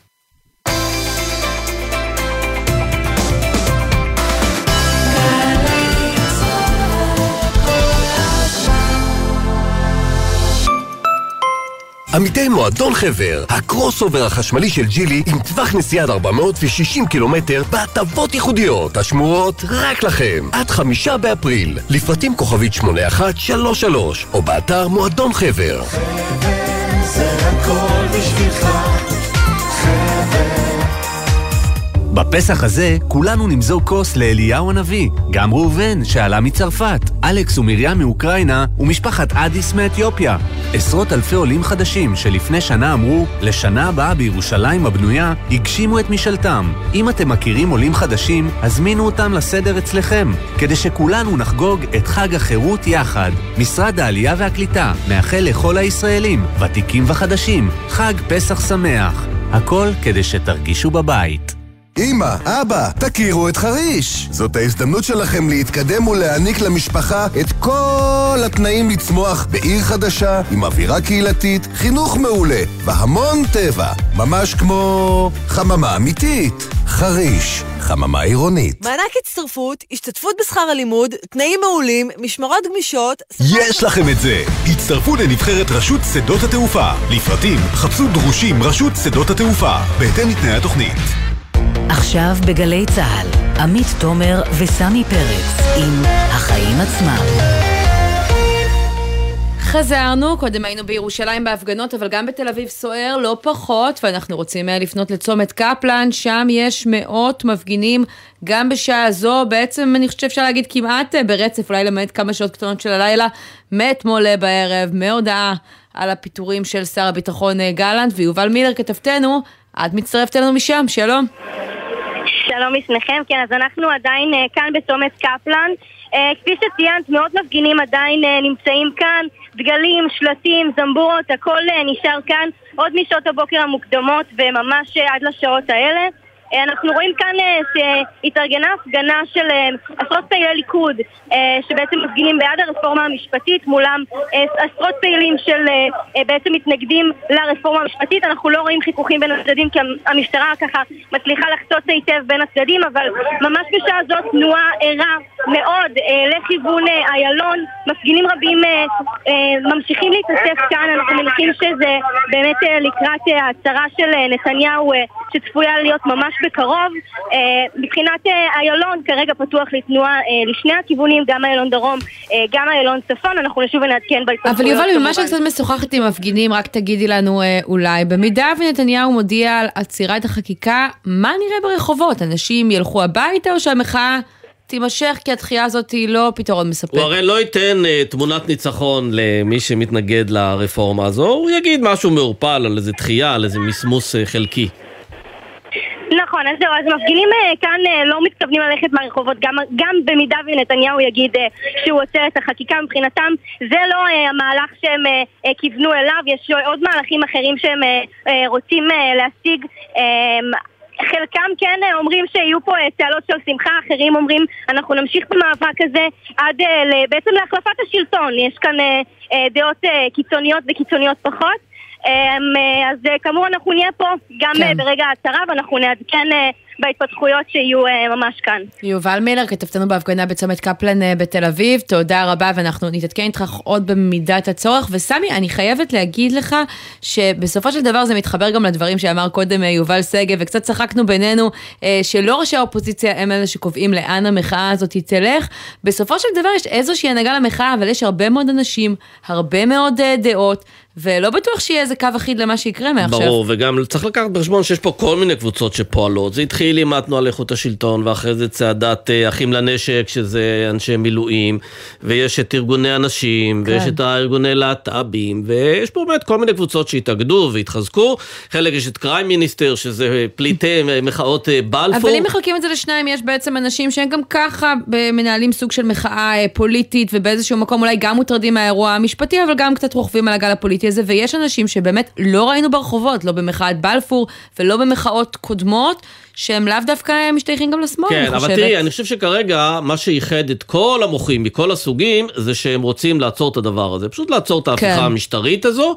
יכול להיות שיהיו כאלה שיבואו ויגידו, אנחנו לא מסתפקים בזה, אנחנו רוצים ללכת באמת שתיתנו לנו פה בעשרה עותקים, שאתם לעולם לא תנסו איכשהו לעשות את זה. או שבאמת יבואו ויגידו, בואו ננצל את המשבר הזה, נעשה אותו, נהפוך אותו להזדמנות, נקדם חוקה, נעשה משהו שהוא באמת יחזיק הרבה מאוד שנים ויגן עלינו מפני אה, כל מיני אירועים מטלטלים שכאלה. אה, מה האירוע שבטוח- הזה עוד, עוד מאוד רחוק מסיום מבחינת מהו המתווה שבסופו של דבר ירגיע את הרוחות, יחזיר את האנשים הביתה, כן. וייצב את הממשלה, לא יודע אם זו או הממשלה הבאה. אבל אם אני מסתכלת על הדרך, ומתחילת הדרך, יש קטר מאוד משמעותי למחאה הזאת, וזה קצת כמו הקטר של המשק הישראלי, מה שהיינו אה, נוהגים אה, לקרוא. ההייטק הם בעצם אלו שככה אה, נשאו את דגל המחאה הזאת מהשלב אה, הראשון, וגם ממש ראינו כבר אה, בשטח את ההשלכות הכלכליות גם של המחאה וגם של הרפורמה, והעובדה שהיא עומדת לבוא עם משיכות כספים, ועם באמת ככה כל מיני החלטות כאלו ואחרות של חברות לגבי הפעילות שלהם בישראל, והשאלה גם מה יקרה עכשיו בגזרה הזאת, ומצטרף אלינו מההפגנה גם אראל מר- מרגלית, שלום. שלום וברכה. יושב ראש אה, קרן אה, JVP ומרגלית אה, סטארט-אפ סיטי, אנחנו בסדר. גם חבר כנסת לשעבר צריך נכון, להזכיר, מה מפלגת העבודה. מה שלומך? איך התחושות ככה בערב הזה, כשאתה שומע מה מסתמן בהודעה של ראש הממשלה? תראו, אני חושב שמה שראינו אתמול זה שנתניהו איבד את השליטה על ההגה במובן העמוק של המילה. יכול להיות שהיום הוא יעכב את, ה, את החקיקה, אבל אני לא חושב שמישהו מאמין שהוא יוריד אותה מהפרק בצורה אה, מוחלטת. אה, מה שראינו אתמול עם אה, גלנט זה, זה חוסר שיקול דעת, וזה מצב שהוא מאוד מאוד לא טוב, גם ברמה הביטחונית. כמובן שאנחנו נמצאים גם בחזית הכלכלית, אני בדיוק עכשיו אה, נקבעה לי שיחה, זמן, קיימתי אותה עם איזשהו משקיע מאוד גדול, שבאמת אה, אה, משקיע שלי כבר שנים, שרצה לדעת איך אנחנו רואים את הדברים ועל מה אנחנו ממליצים. משקיע בינלאומי. משקיע בינלאומי מאוד גדול, כן? ו- ואני חושב שכולם כרגע עוצרים ומסתכלים, וא', צריך להחזיר איזה סוג מסוים של יציבות. אה, אני חושב שהדחייה היא, היא, היא דבר חיובי לכשעצמו כרגע, אבל אני לא חושב שמישהו משלה את עצמו שהדבר הזה הולך לרדת מה... הראל, בקרן אם זה שם שלכם- את, זה בהולד באמת לחודש, זה נותן משהו, או שזה גם זה חסר ערך? לא, אני לא חושב שזה חסר ערך. נעצ, נ- נעצר, ה, ה, נ- נ- נעצר הסחף המטורף של החקיקה, שבאמת לא היה שום צל של הידברות, ומי שהציץ לתוך ועדת חוקה ולאופן שבו הדברים נוהלו שם, אז זה, זה לא, לא ככה מתנהלים דברים על דברים הרבה פחות חשובים, בטח על דברים כל כך חשובים. אז אני חושב שגם הדרך וגם הדברים שרצו להעביר, הם, אה, הם, הם היו עושים אה, נזק מאוד מאוד גדול, אז עכשיו עצרו את זה במשהו. עכשיו צריך להתארגן. לא שבתקופה הזאת באמת תהיה הידברות. כן. ונתניהו יתעשת, ותהיה איזושהי הידברות בין שני צידי. בין שני צידי ה... אבל בוא הכנסת. נסתכל רגע, אתה, אתה הזכרת את הסיפור הכלכלי ואני רוצה שנסתכל רגע על קרן ההון סיכון שלך כדוגמה. עד עכשיו אתם אה, הוצאתם כספים אה, מישראל? זה לא רק אנחנו, מה שקורה זה החברות. אנחנו יש לנו החברות 60 שאתם חברות. משקיעים בהן גם, כן, נכון. כן, יש לנו 60 חברות. כל חברה היום, המצב, המצב בישראל כרגע הוא מצב שהרבה מאוד מהמשקיעים הבינלאומיים שנמצאים יחד איתנו בחלק מהחברות האלה, רואים בו כמצב שהוא מסוכן. ולכן הרבה מאוד מהחברות, שנגיד היה להם את רוב כספם בישראל, היום מחקות אותו. כן? אבל אתה יודע להגיד אם חלק מזה קשור בכלל למשבר של ההייטק, שאנחנו חווים אותו בחודשים האחרונים, ובין הדברים שקשורים פה להפיכה המשטרית. אפשר לבודד את ההשפעות של שני האירועים האלה? וגם המחאה כן, שאמרו כן, שהיא כן. אולי חלק מהסנטימנט השליש, השלילי של המשקיעים, גם אה, במסמכים הרשמיים של משרד האוצר, צריך להגיד. כן, כן, לא, יש, יש סנטימנט מאוד בעייתי של המשקיעים, אל תטעו. נכון שהמשבר בסיליקון ואלי בנק גרם לאנשים לחלק בצורה חכמה גם בתוך בנקים אמריקאים, ובאמת לחפש בנקים הרבה יותר גדולים והרבה יותר יציבים, אבל יש היום חלוקה מאוד מאוד אחרת של הכסף, שהרבה פחות ממנו נמצא בישראל. בישראל משאירים את מה שצריך כדי לתפקד ולשלם בעובדים. וכמה זה בר תיקון בעיניך, אה, אם פותרים פה את הבעיה באמת של השינוי המשפטי הזה, השינוי המשטרי, אה, זה ישקם מהר מאוד את הסנטימנט כלפי ההייטק, או שזו תהיה עבודה קצת יותר מאומצת? לא, אנחנו הולך להיות, גם אם הדברים יתייצבו, יהיה לנו עבודה מאוד מאוד קשה בשנה, שנתיים הקרובות לייצב את המערכת. צריכים לראות שמה שקרה פה הוא, אה, אה, ישראל היא, היא מדינה רציונלית והיא לא פועלת בניגוד ל, ל, לאינטרסים של עצמה, כמו שברברה טוכמן אמרה במצעד האיוולת. כאילו, מה כן. שכרגע אסור, מבחינת העולם הוא רואה ככה, יפנים, ממשלות בצרפת, ממשלות בארצות הברית, באוסטרליה, ראו בישראל את הפרטנר מספר אחד לדברים הטכנולוגיים הבאים שהם הולכים לעשות בעולם. ואתה אומר שהדבר הזה יתערער, אבל רגע, אתם מסתכלים על נקודת הסיום. ופתאום הדבר הזה פתאום, ישראל פתאום מתנהגת בצורה שהרבה פחות רציונלית. לא ברור למה. כן, למה אני רוצה להסתכל על? השלב הקרוב, על מחר בבוקר. אם לצורך העניין ראש הממשלה נתניהו אה, דוחה את החקיקה, עוצר את החקיקה לבינתיים, מקפיא אותה, נותן סיכוי להידברות ולא למין תהליך כזה של זבנג וגמרנו. אתה מאמין שכבר בשלב הזה הכספים שנמשכו מישראל יחזרו אליה? באיזשהו היקף? לא. לא. לא, לא, לא, יצטרכו הרבה יותר מזה. תראו, זה לא רק הציבור הישראלי שצריך לראות שנתניהו לא איבד את זה, זה גם האנשים בעולם. כרגע יש חשש מאוד גדול שהשיקולים, תשמעו, בן אדם כמו בן גביר, לא צריך להכיר אותו בעולם, אבל יודעים מי הוא אה, כטייפ, לא כטוקן. בן אדם כמו בן גביר הוא בן אדם מסוכן לתדמית של ישראל בעולם. בן אדם כמו סמוטריץ', שמדבר על זה ש, שמציג מפה שירדן לא נמצאת עליה, אחרי שרבין ובגין עשו את ההסכמים עם מצרים וירדן, כאילו זה דבר מטורף, אתם צריכים להבין. Mm. אבל כאילו האזהרות היו בראש לא ובראשונה, רציונלי, גם של חברות דירוג האשראי. שנייה, תני לי רגע, תני לי רגע להשלים. זה דיבור לא רציונלי שנתניהו מתחבר אליו, ואנשים שואלים מה קרה למדינת ישראל, זה לא המדינת ישראל שאנחנו הכרנו. כן, אבל אתה מדבר פה על התמונה אה, הרחבה, שהיא באמת תמונה מדאיגה, אני חייבת להגיד, אבל חברות דירוג האשראי אבל התמונה למשל, הרחבה מאוד משפיעה על האנשים. הסתכלו בראש כאילו, ובראשונה על הרפורמה המשפטית. ולמה אני שואלת את זה? כי לא, יש כל לא הזמן נכון, שיח. לא נכון, לא נכון? לא נכון, מחר. לא, המיליציה של בן גביר, Mm. זה לא רפורמה משפטית, זה בן אדם שעלה להר הבית ומבחינת האסלאם, ויש לנו היום 15 חברות שפועלות ב... באמירויות, בסעודיה, במקומות מאוד מאוד רגישים. מבחינת העולם המוסלמי... אבל לפי מה שאתה אומר, גם לתמונות שמדורות באיילון לצורך העניין יש חלק. לא, התמונות של... נכון, התמונות של איילון, בסופו של דבר אנשים לא יודעים איך, איך אה, לעשות אינטרפטציה, אבל בסופו של דבר אתם צריכים להבין, זה לא רק העניין המשפטי, זה כל קבלת ההחלטות בממשלה הזאת, זה הקיצוניות. הרי ישראל כרתה ברית עם מדינות האזור. כן. הרי אנחנו פתחנו משרדים ויש לנו אה, הסכמים כלכליים עם הרבה מאוד מדינות ערביות. בפעם הראשונה, דרך האמירויות, נכנסנו לסעודיה, נכנסנו למקומות אחרים. העובדה שיש פה שרים שמתנהגים בצורה לאומנית כלפי האסלאם זה דבר מסוכן. אני ירושלמי, אני לא תל אביבי. אני פה כל יום רואה את הדו-קיום. כל יום אנחנו עובדים פה עם יהודים, ערבים, אנחנו עובדים גם עם חרדים. אתם יודעים, החרדים נתפסו כמישהו שהולך להיות חלק מהכלכלה הישראלית, שהושטנו להם את היד, שאנחנו עובדים איתם ביחד. אנשים היום שואלים, מה בדיוק קורה פה? אז, אז כן. ותסתכלו נגיד, מה קורה במקומות אחרים בארץ. במקומות אחרים בארץ, כמו קריית שמונה, לא רק בתל אביב יש, יש את ההפגנות, בקריית שמונה, באשדוד הייתי, אין אנשים ספק קמים. שראינו תמונה רחבה מכל הארץ, אבל לכן אני אה, אומרת שבסופו של דבר גם התמונה הזאת היא חלק ממה שמדאיג, אבל גם חלק ממה שמנחם בימים כאלה. הראל מרגלית, יושב ראש קרן JVP ומרגלית סטארט-אפ סיטי, תודה רבה לך על השיחה הזאת. תודה לכם. ואנחנו uh, עוברים לידיעה שמגיעה ככה ממש אה, בדקות האחרונות על עימותים בחווארה עם מעצר גם של יהודים, גם של פלסטינים בידי כוחות צה"ל ומג"ב. דורון קדוש, אתה מצטרף אלינו עם הפרטים. שלום עמית, שלום סמי, מי היה מאמין שידיעה על עימותים בחווארה תהיה קצת הפוגה מכל היום הזה שעובר עלינו? תראו, מה שקורה שם זה דבר כזה, יש שם עשרות פלסטינים ועשרות יהודים שהחלו להתעמת בערך לפני שעה אה, בצומת אינבוס בחווארה, זה בדיוק האזור שבו אירעו שניים מבין שלושת הפיגועים אה, שהיו בחודש האחרון באותו אזור. אה, במקום החל להתפתח איזשהו חיכוך פיזי.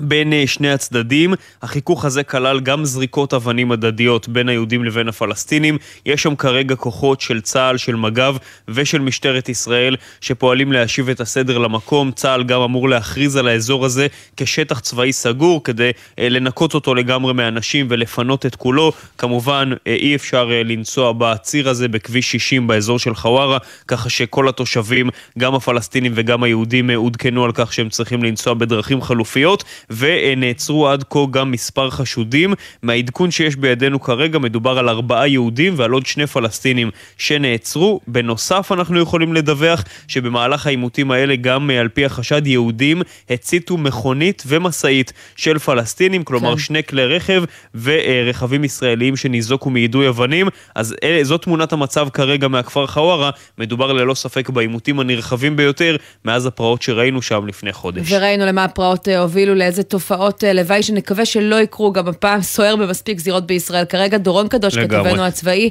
תודה אה, רבה, ואנחנו חוזרים אה, להתעדכן ממש דקות, הלאומי. כן, לפני הצהרת ראש הממשלה על עצירת החקיקה. אגב, בהמשך הערב, בהמשך שעה שמונה עד תשע, צפויות גם הצהרות של ראשי האופוזיציה, גנץ ולפיד, צריך להגיד גם את זה. המשמר הלאומי זה המחיר בעצם של עצירת החקיקה, מה שנתניהו הבטיח לבן גביר, ואנחנו רוצים לבדוק עד כמה המחיר הזה יעלה ועד כמה הוא משמעותי עם הדס שטייף, כתבתם על המשטרה, שלום. לכם, כן, זה מחיר משמעותי וכבד מאוד. ראשית, העלות היא תשעה מיליארד שקלים, אותם אה, תשעה מיליארד שבעצם הובטחו לבן גביר עבור עיבוי וחיזוק משטרת ישראל. המשמעות היא שכל הכסף הזה יופנה למשמר הלאומי. כל זה ייכנס לתקציב, הדס? כל זה, ב- בוודאי, הרי אין וואו. עודף תקציבים, זה, זה, זה התקציב, זה כן, התקציב, והוא יופנה למשמר הלאומי. כן, והמשמעות המאוד גדולה של הדבר הזה זה שתוקם מין סוג של אה, מיליציה, ואני מצטטת כרגע את אה, כל הגורמים גם במשטרה בעבר, בהווה, אה, וגם כמובן כל מי שמכיר ומבין את המשמעות, זה גיוס של אלפיים לוחמים מתנדבים של משמר הגבול בעיקר, שיהיו כפופים לשר. עכשיו, אם אנחנו מסתכלים על החודשיים, אבל זה מין אה, משמר בהם... כזה של מילואים? כלומר שהוא יופעל לפי קריאה, או שהוא כל הזמן מתפקד ועובד לצד המשטרה? תראה, אני לא יכולה להגיד לך כרגע, כי זה הכל, אתה יודע, אה, לוט בערפל בשלב הזה. התחילו אמנם בגיוסים, התחילו להקים את הפלוגות. אני מניחה שזה יהיה אה, מת, מתנדבים שגם, אתה יודע, למשטרת ישראל יש מתנדבים שהם עובדים כל כן. הזמן. הם כל היום סביב השעון. אז אני מניחה שזה יהיה משהו כזה. אבל הבעיה העיקרית היא שהם יהיו ת"פי אה, תחת חסותו של השר. ואם אנחנו מסתכלים על החודשיים שלושה של השר, שהוא אה, השר לביטחון לאומי, הוא בעצם מתערב בעבודת המשטרה. המשמעות, המשמעות היא שה... אה, סליחה לצעקות הכלב, זה כלב אה, משטרתי בטח. כן, כן, כן. זה המשמר. זה המשמר, המשמר שלי. זה, זה, המשמעות היא שאם אה, ניסו לעצור אותו בהתערבות ב, אה, אה כן. במה שאנחנו מכנים התערבות במשטרת ישראל, בעשייה, בהפעלת מכתזים, בהפעלה, פה לא יהיה מי שיעצור כן. אותו, כי זה יהיה ת"פ שלו, והמשמעות היא... אה, לא טובה. כן, לא אנחנו רוצים לדבר בעניין הזה, הדס, אנחנו נודה לך. בעיקר כשמדובר בשטחים. כן, הדס, אה, תודה בשלב הזה, אנחנו רוצים להפנות באמת את השאלה הזו לניצב בדימוס אריה עמית, לשעבר מפקד אה, מחוז ירושלים. אה, עוד לפני השאלה אם זה תחת בן גביר, רעיון טוב, משמר לאומי? בטח, אבל צריכים, אתה יודע, לשים את הכל בפרופורציות. רגע, למה בטח? אז אני אסביר. כן. כשמדברים פה על המשמר הלאומי, בסך הכל בעצם מדברים על כוח מילואים למשטרה, למשמר הגבול ולמשטרה. לתגבור. כוח שיופעל, בדיוק, כוח שיופעל ככוח מתגבר בימים קשים, למשל כמו בימים האלה, שהמשטרה מאוד חסרה בכוח אדם, צ'יק צ'אק, אם מרימים כמה פלוגות מהבית, זה המשמר הלאומי.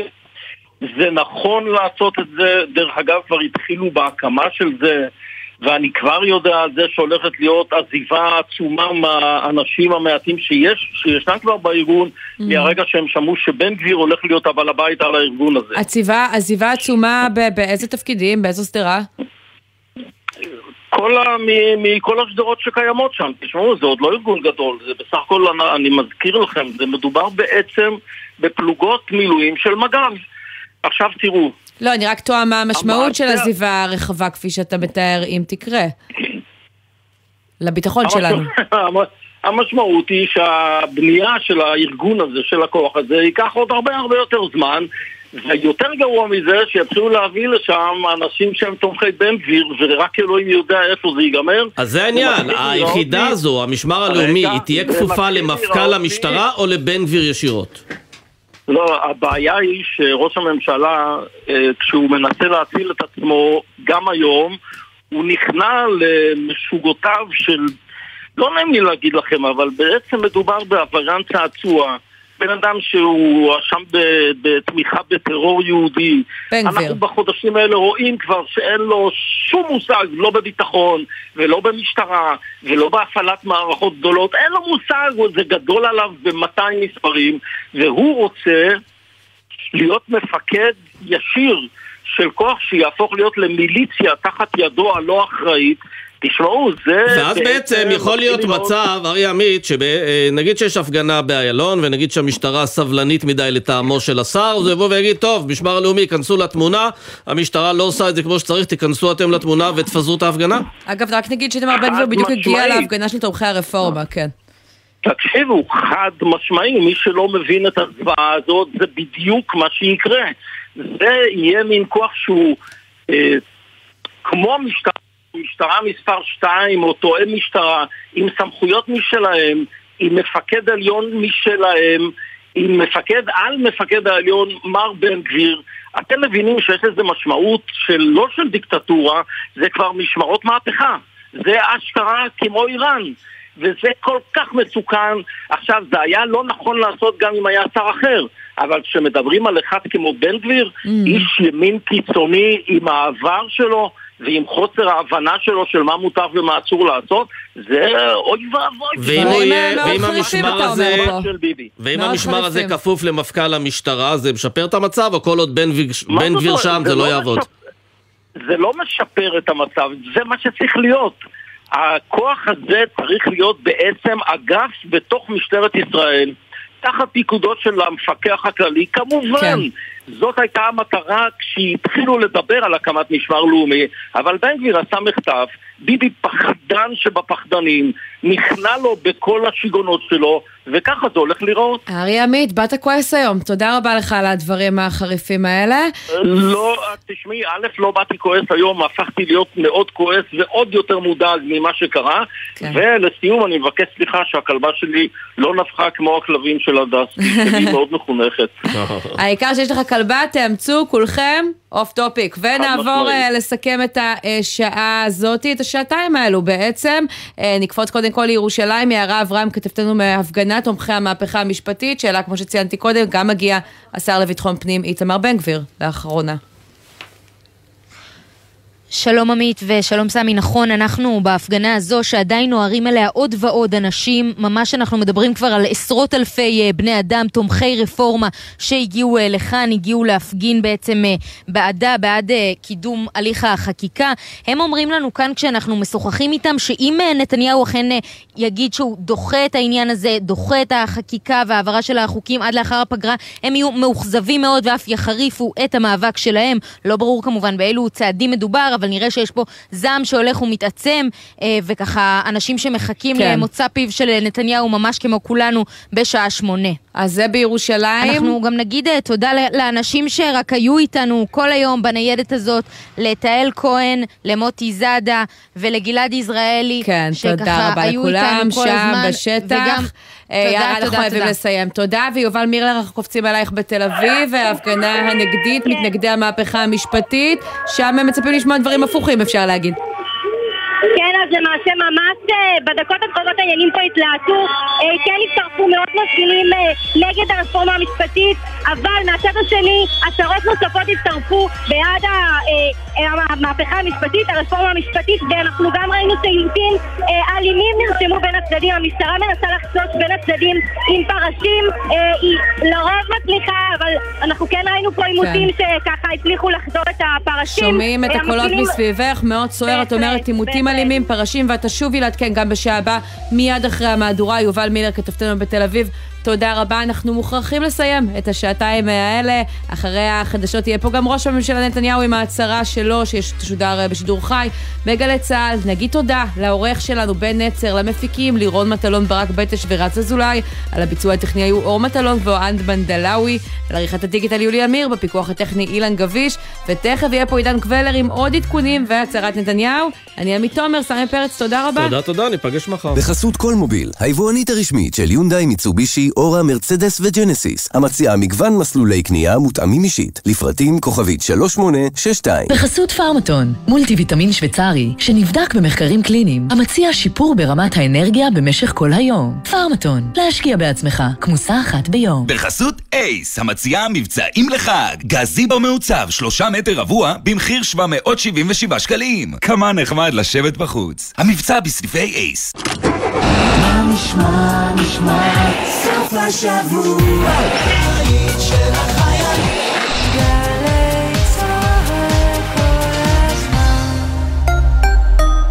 שלום, כאן איתי הרמן. זה שאני יודע את כל שמות נשיאי ארצות הברית, למשל, עזר לי לקבל לא מעט משרות. לרעיונות העבודה שלכם, זה בוודאי יועיל פחות. אבל מה שתלמדו באתר קמפוס IL יכול להעניק לכם יתרון בכל ראיון. כי בקמפוס IL תמצאו קורסים חינם כמו כתיבת קורות חיים, יצירת פרופיל לינקדאין, אקסל למתקדמים ועוד רבים שישדרגו לכם את קורות החיים. קמפוס IL, בהובלת מערך הדיגיטל הלאומי והמועצה להשכלה גבוהה. רק במנוי פיס. בכל חודש 100 מנויים זוכים בטוח בחופשות זוגיות מהנות ומיוחדות בניו יורק ובברצלונה. כן, כן, בכל חודש. עוד אין לכם מינוי? להצטרפות כוכבית 3990 ובנקודות המכירה. מנוי פיס. המכירה אסורה למי שטרם מלאו לו 18. אזהרה, הימורים עלולים להיות ממכרים. הזכייה תלויה במזל בלבד, כפוף לתקנון. זכיות חייבות במס. תגידו, כדאי להיות מורה? מי מתאים להיות מורה? חושבים ללמוד לתואר ראשון בחינוך? אתם מוזמנים ליום פתוח באמת במרכז האקדמי לוינסקי וינגייט. לפגוש את המרצים ואת הסטודנטים ולשאול הכל על חינוך, הוראה וספורט. 28 במרס בשעה 4 בקמפוס לוינסקי. לפרטים כוכבית 5009. חברים, יש לי מילה אחת בשבילכם. עוד. תנו לנו עוד.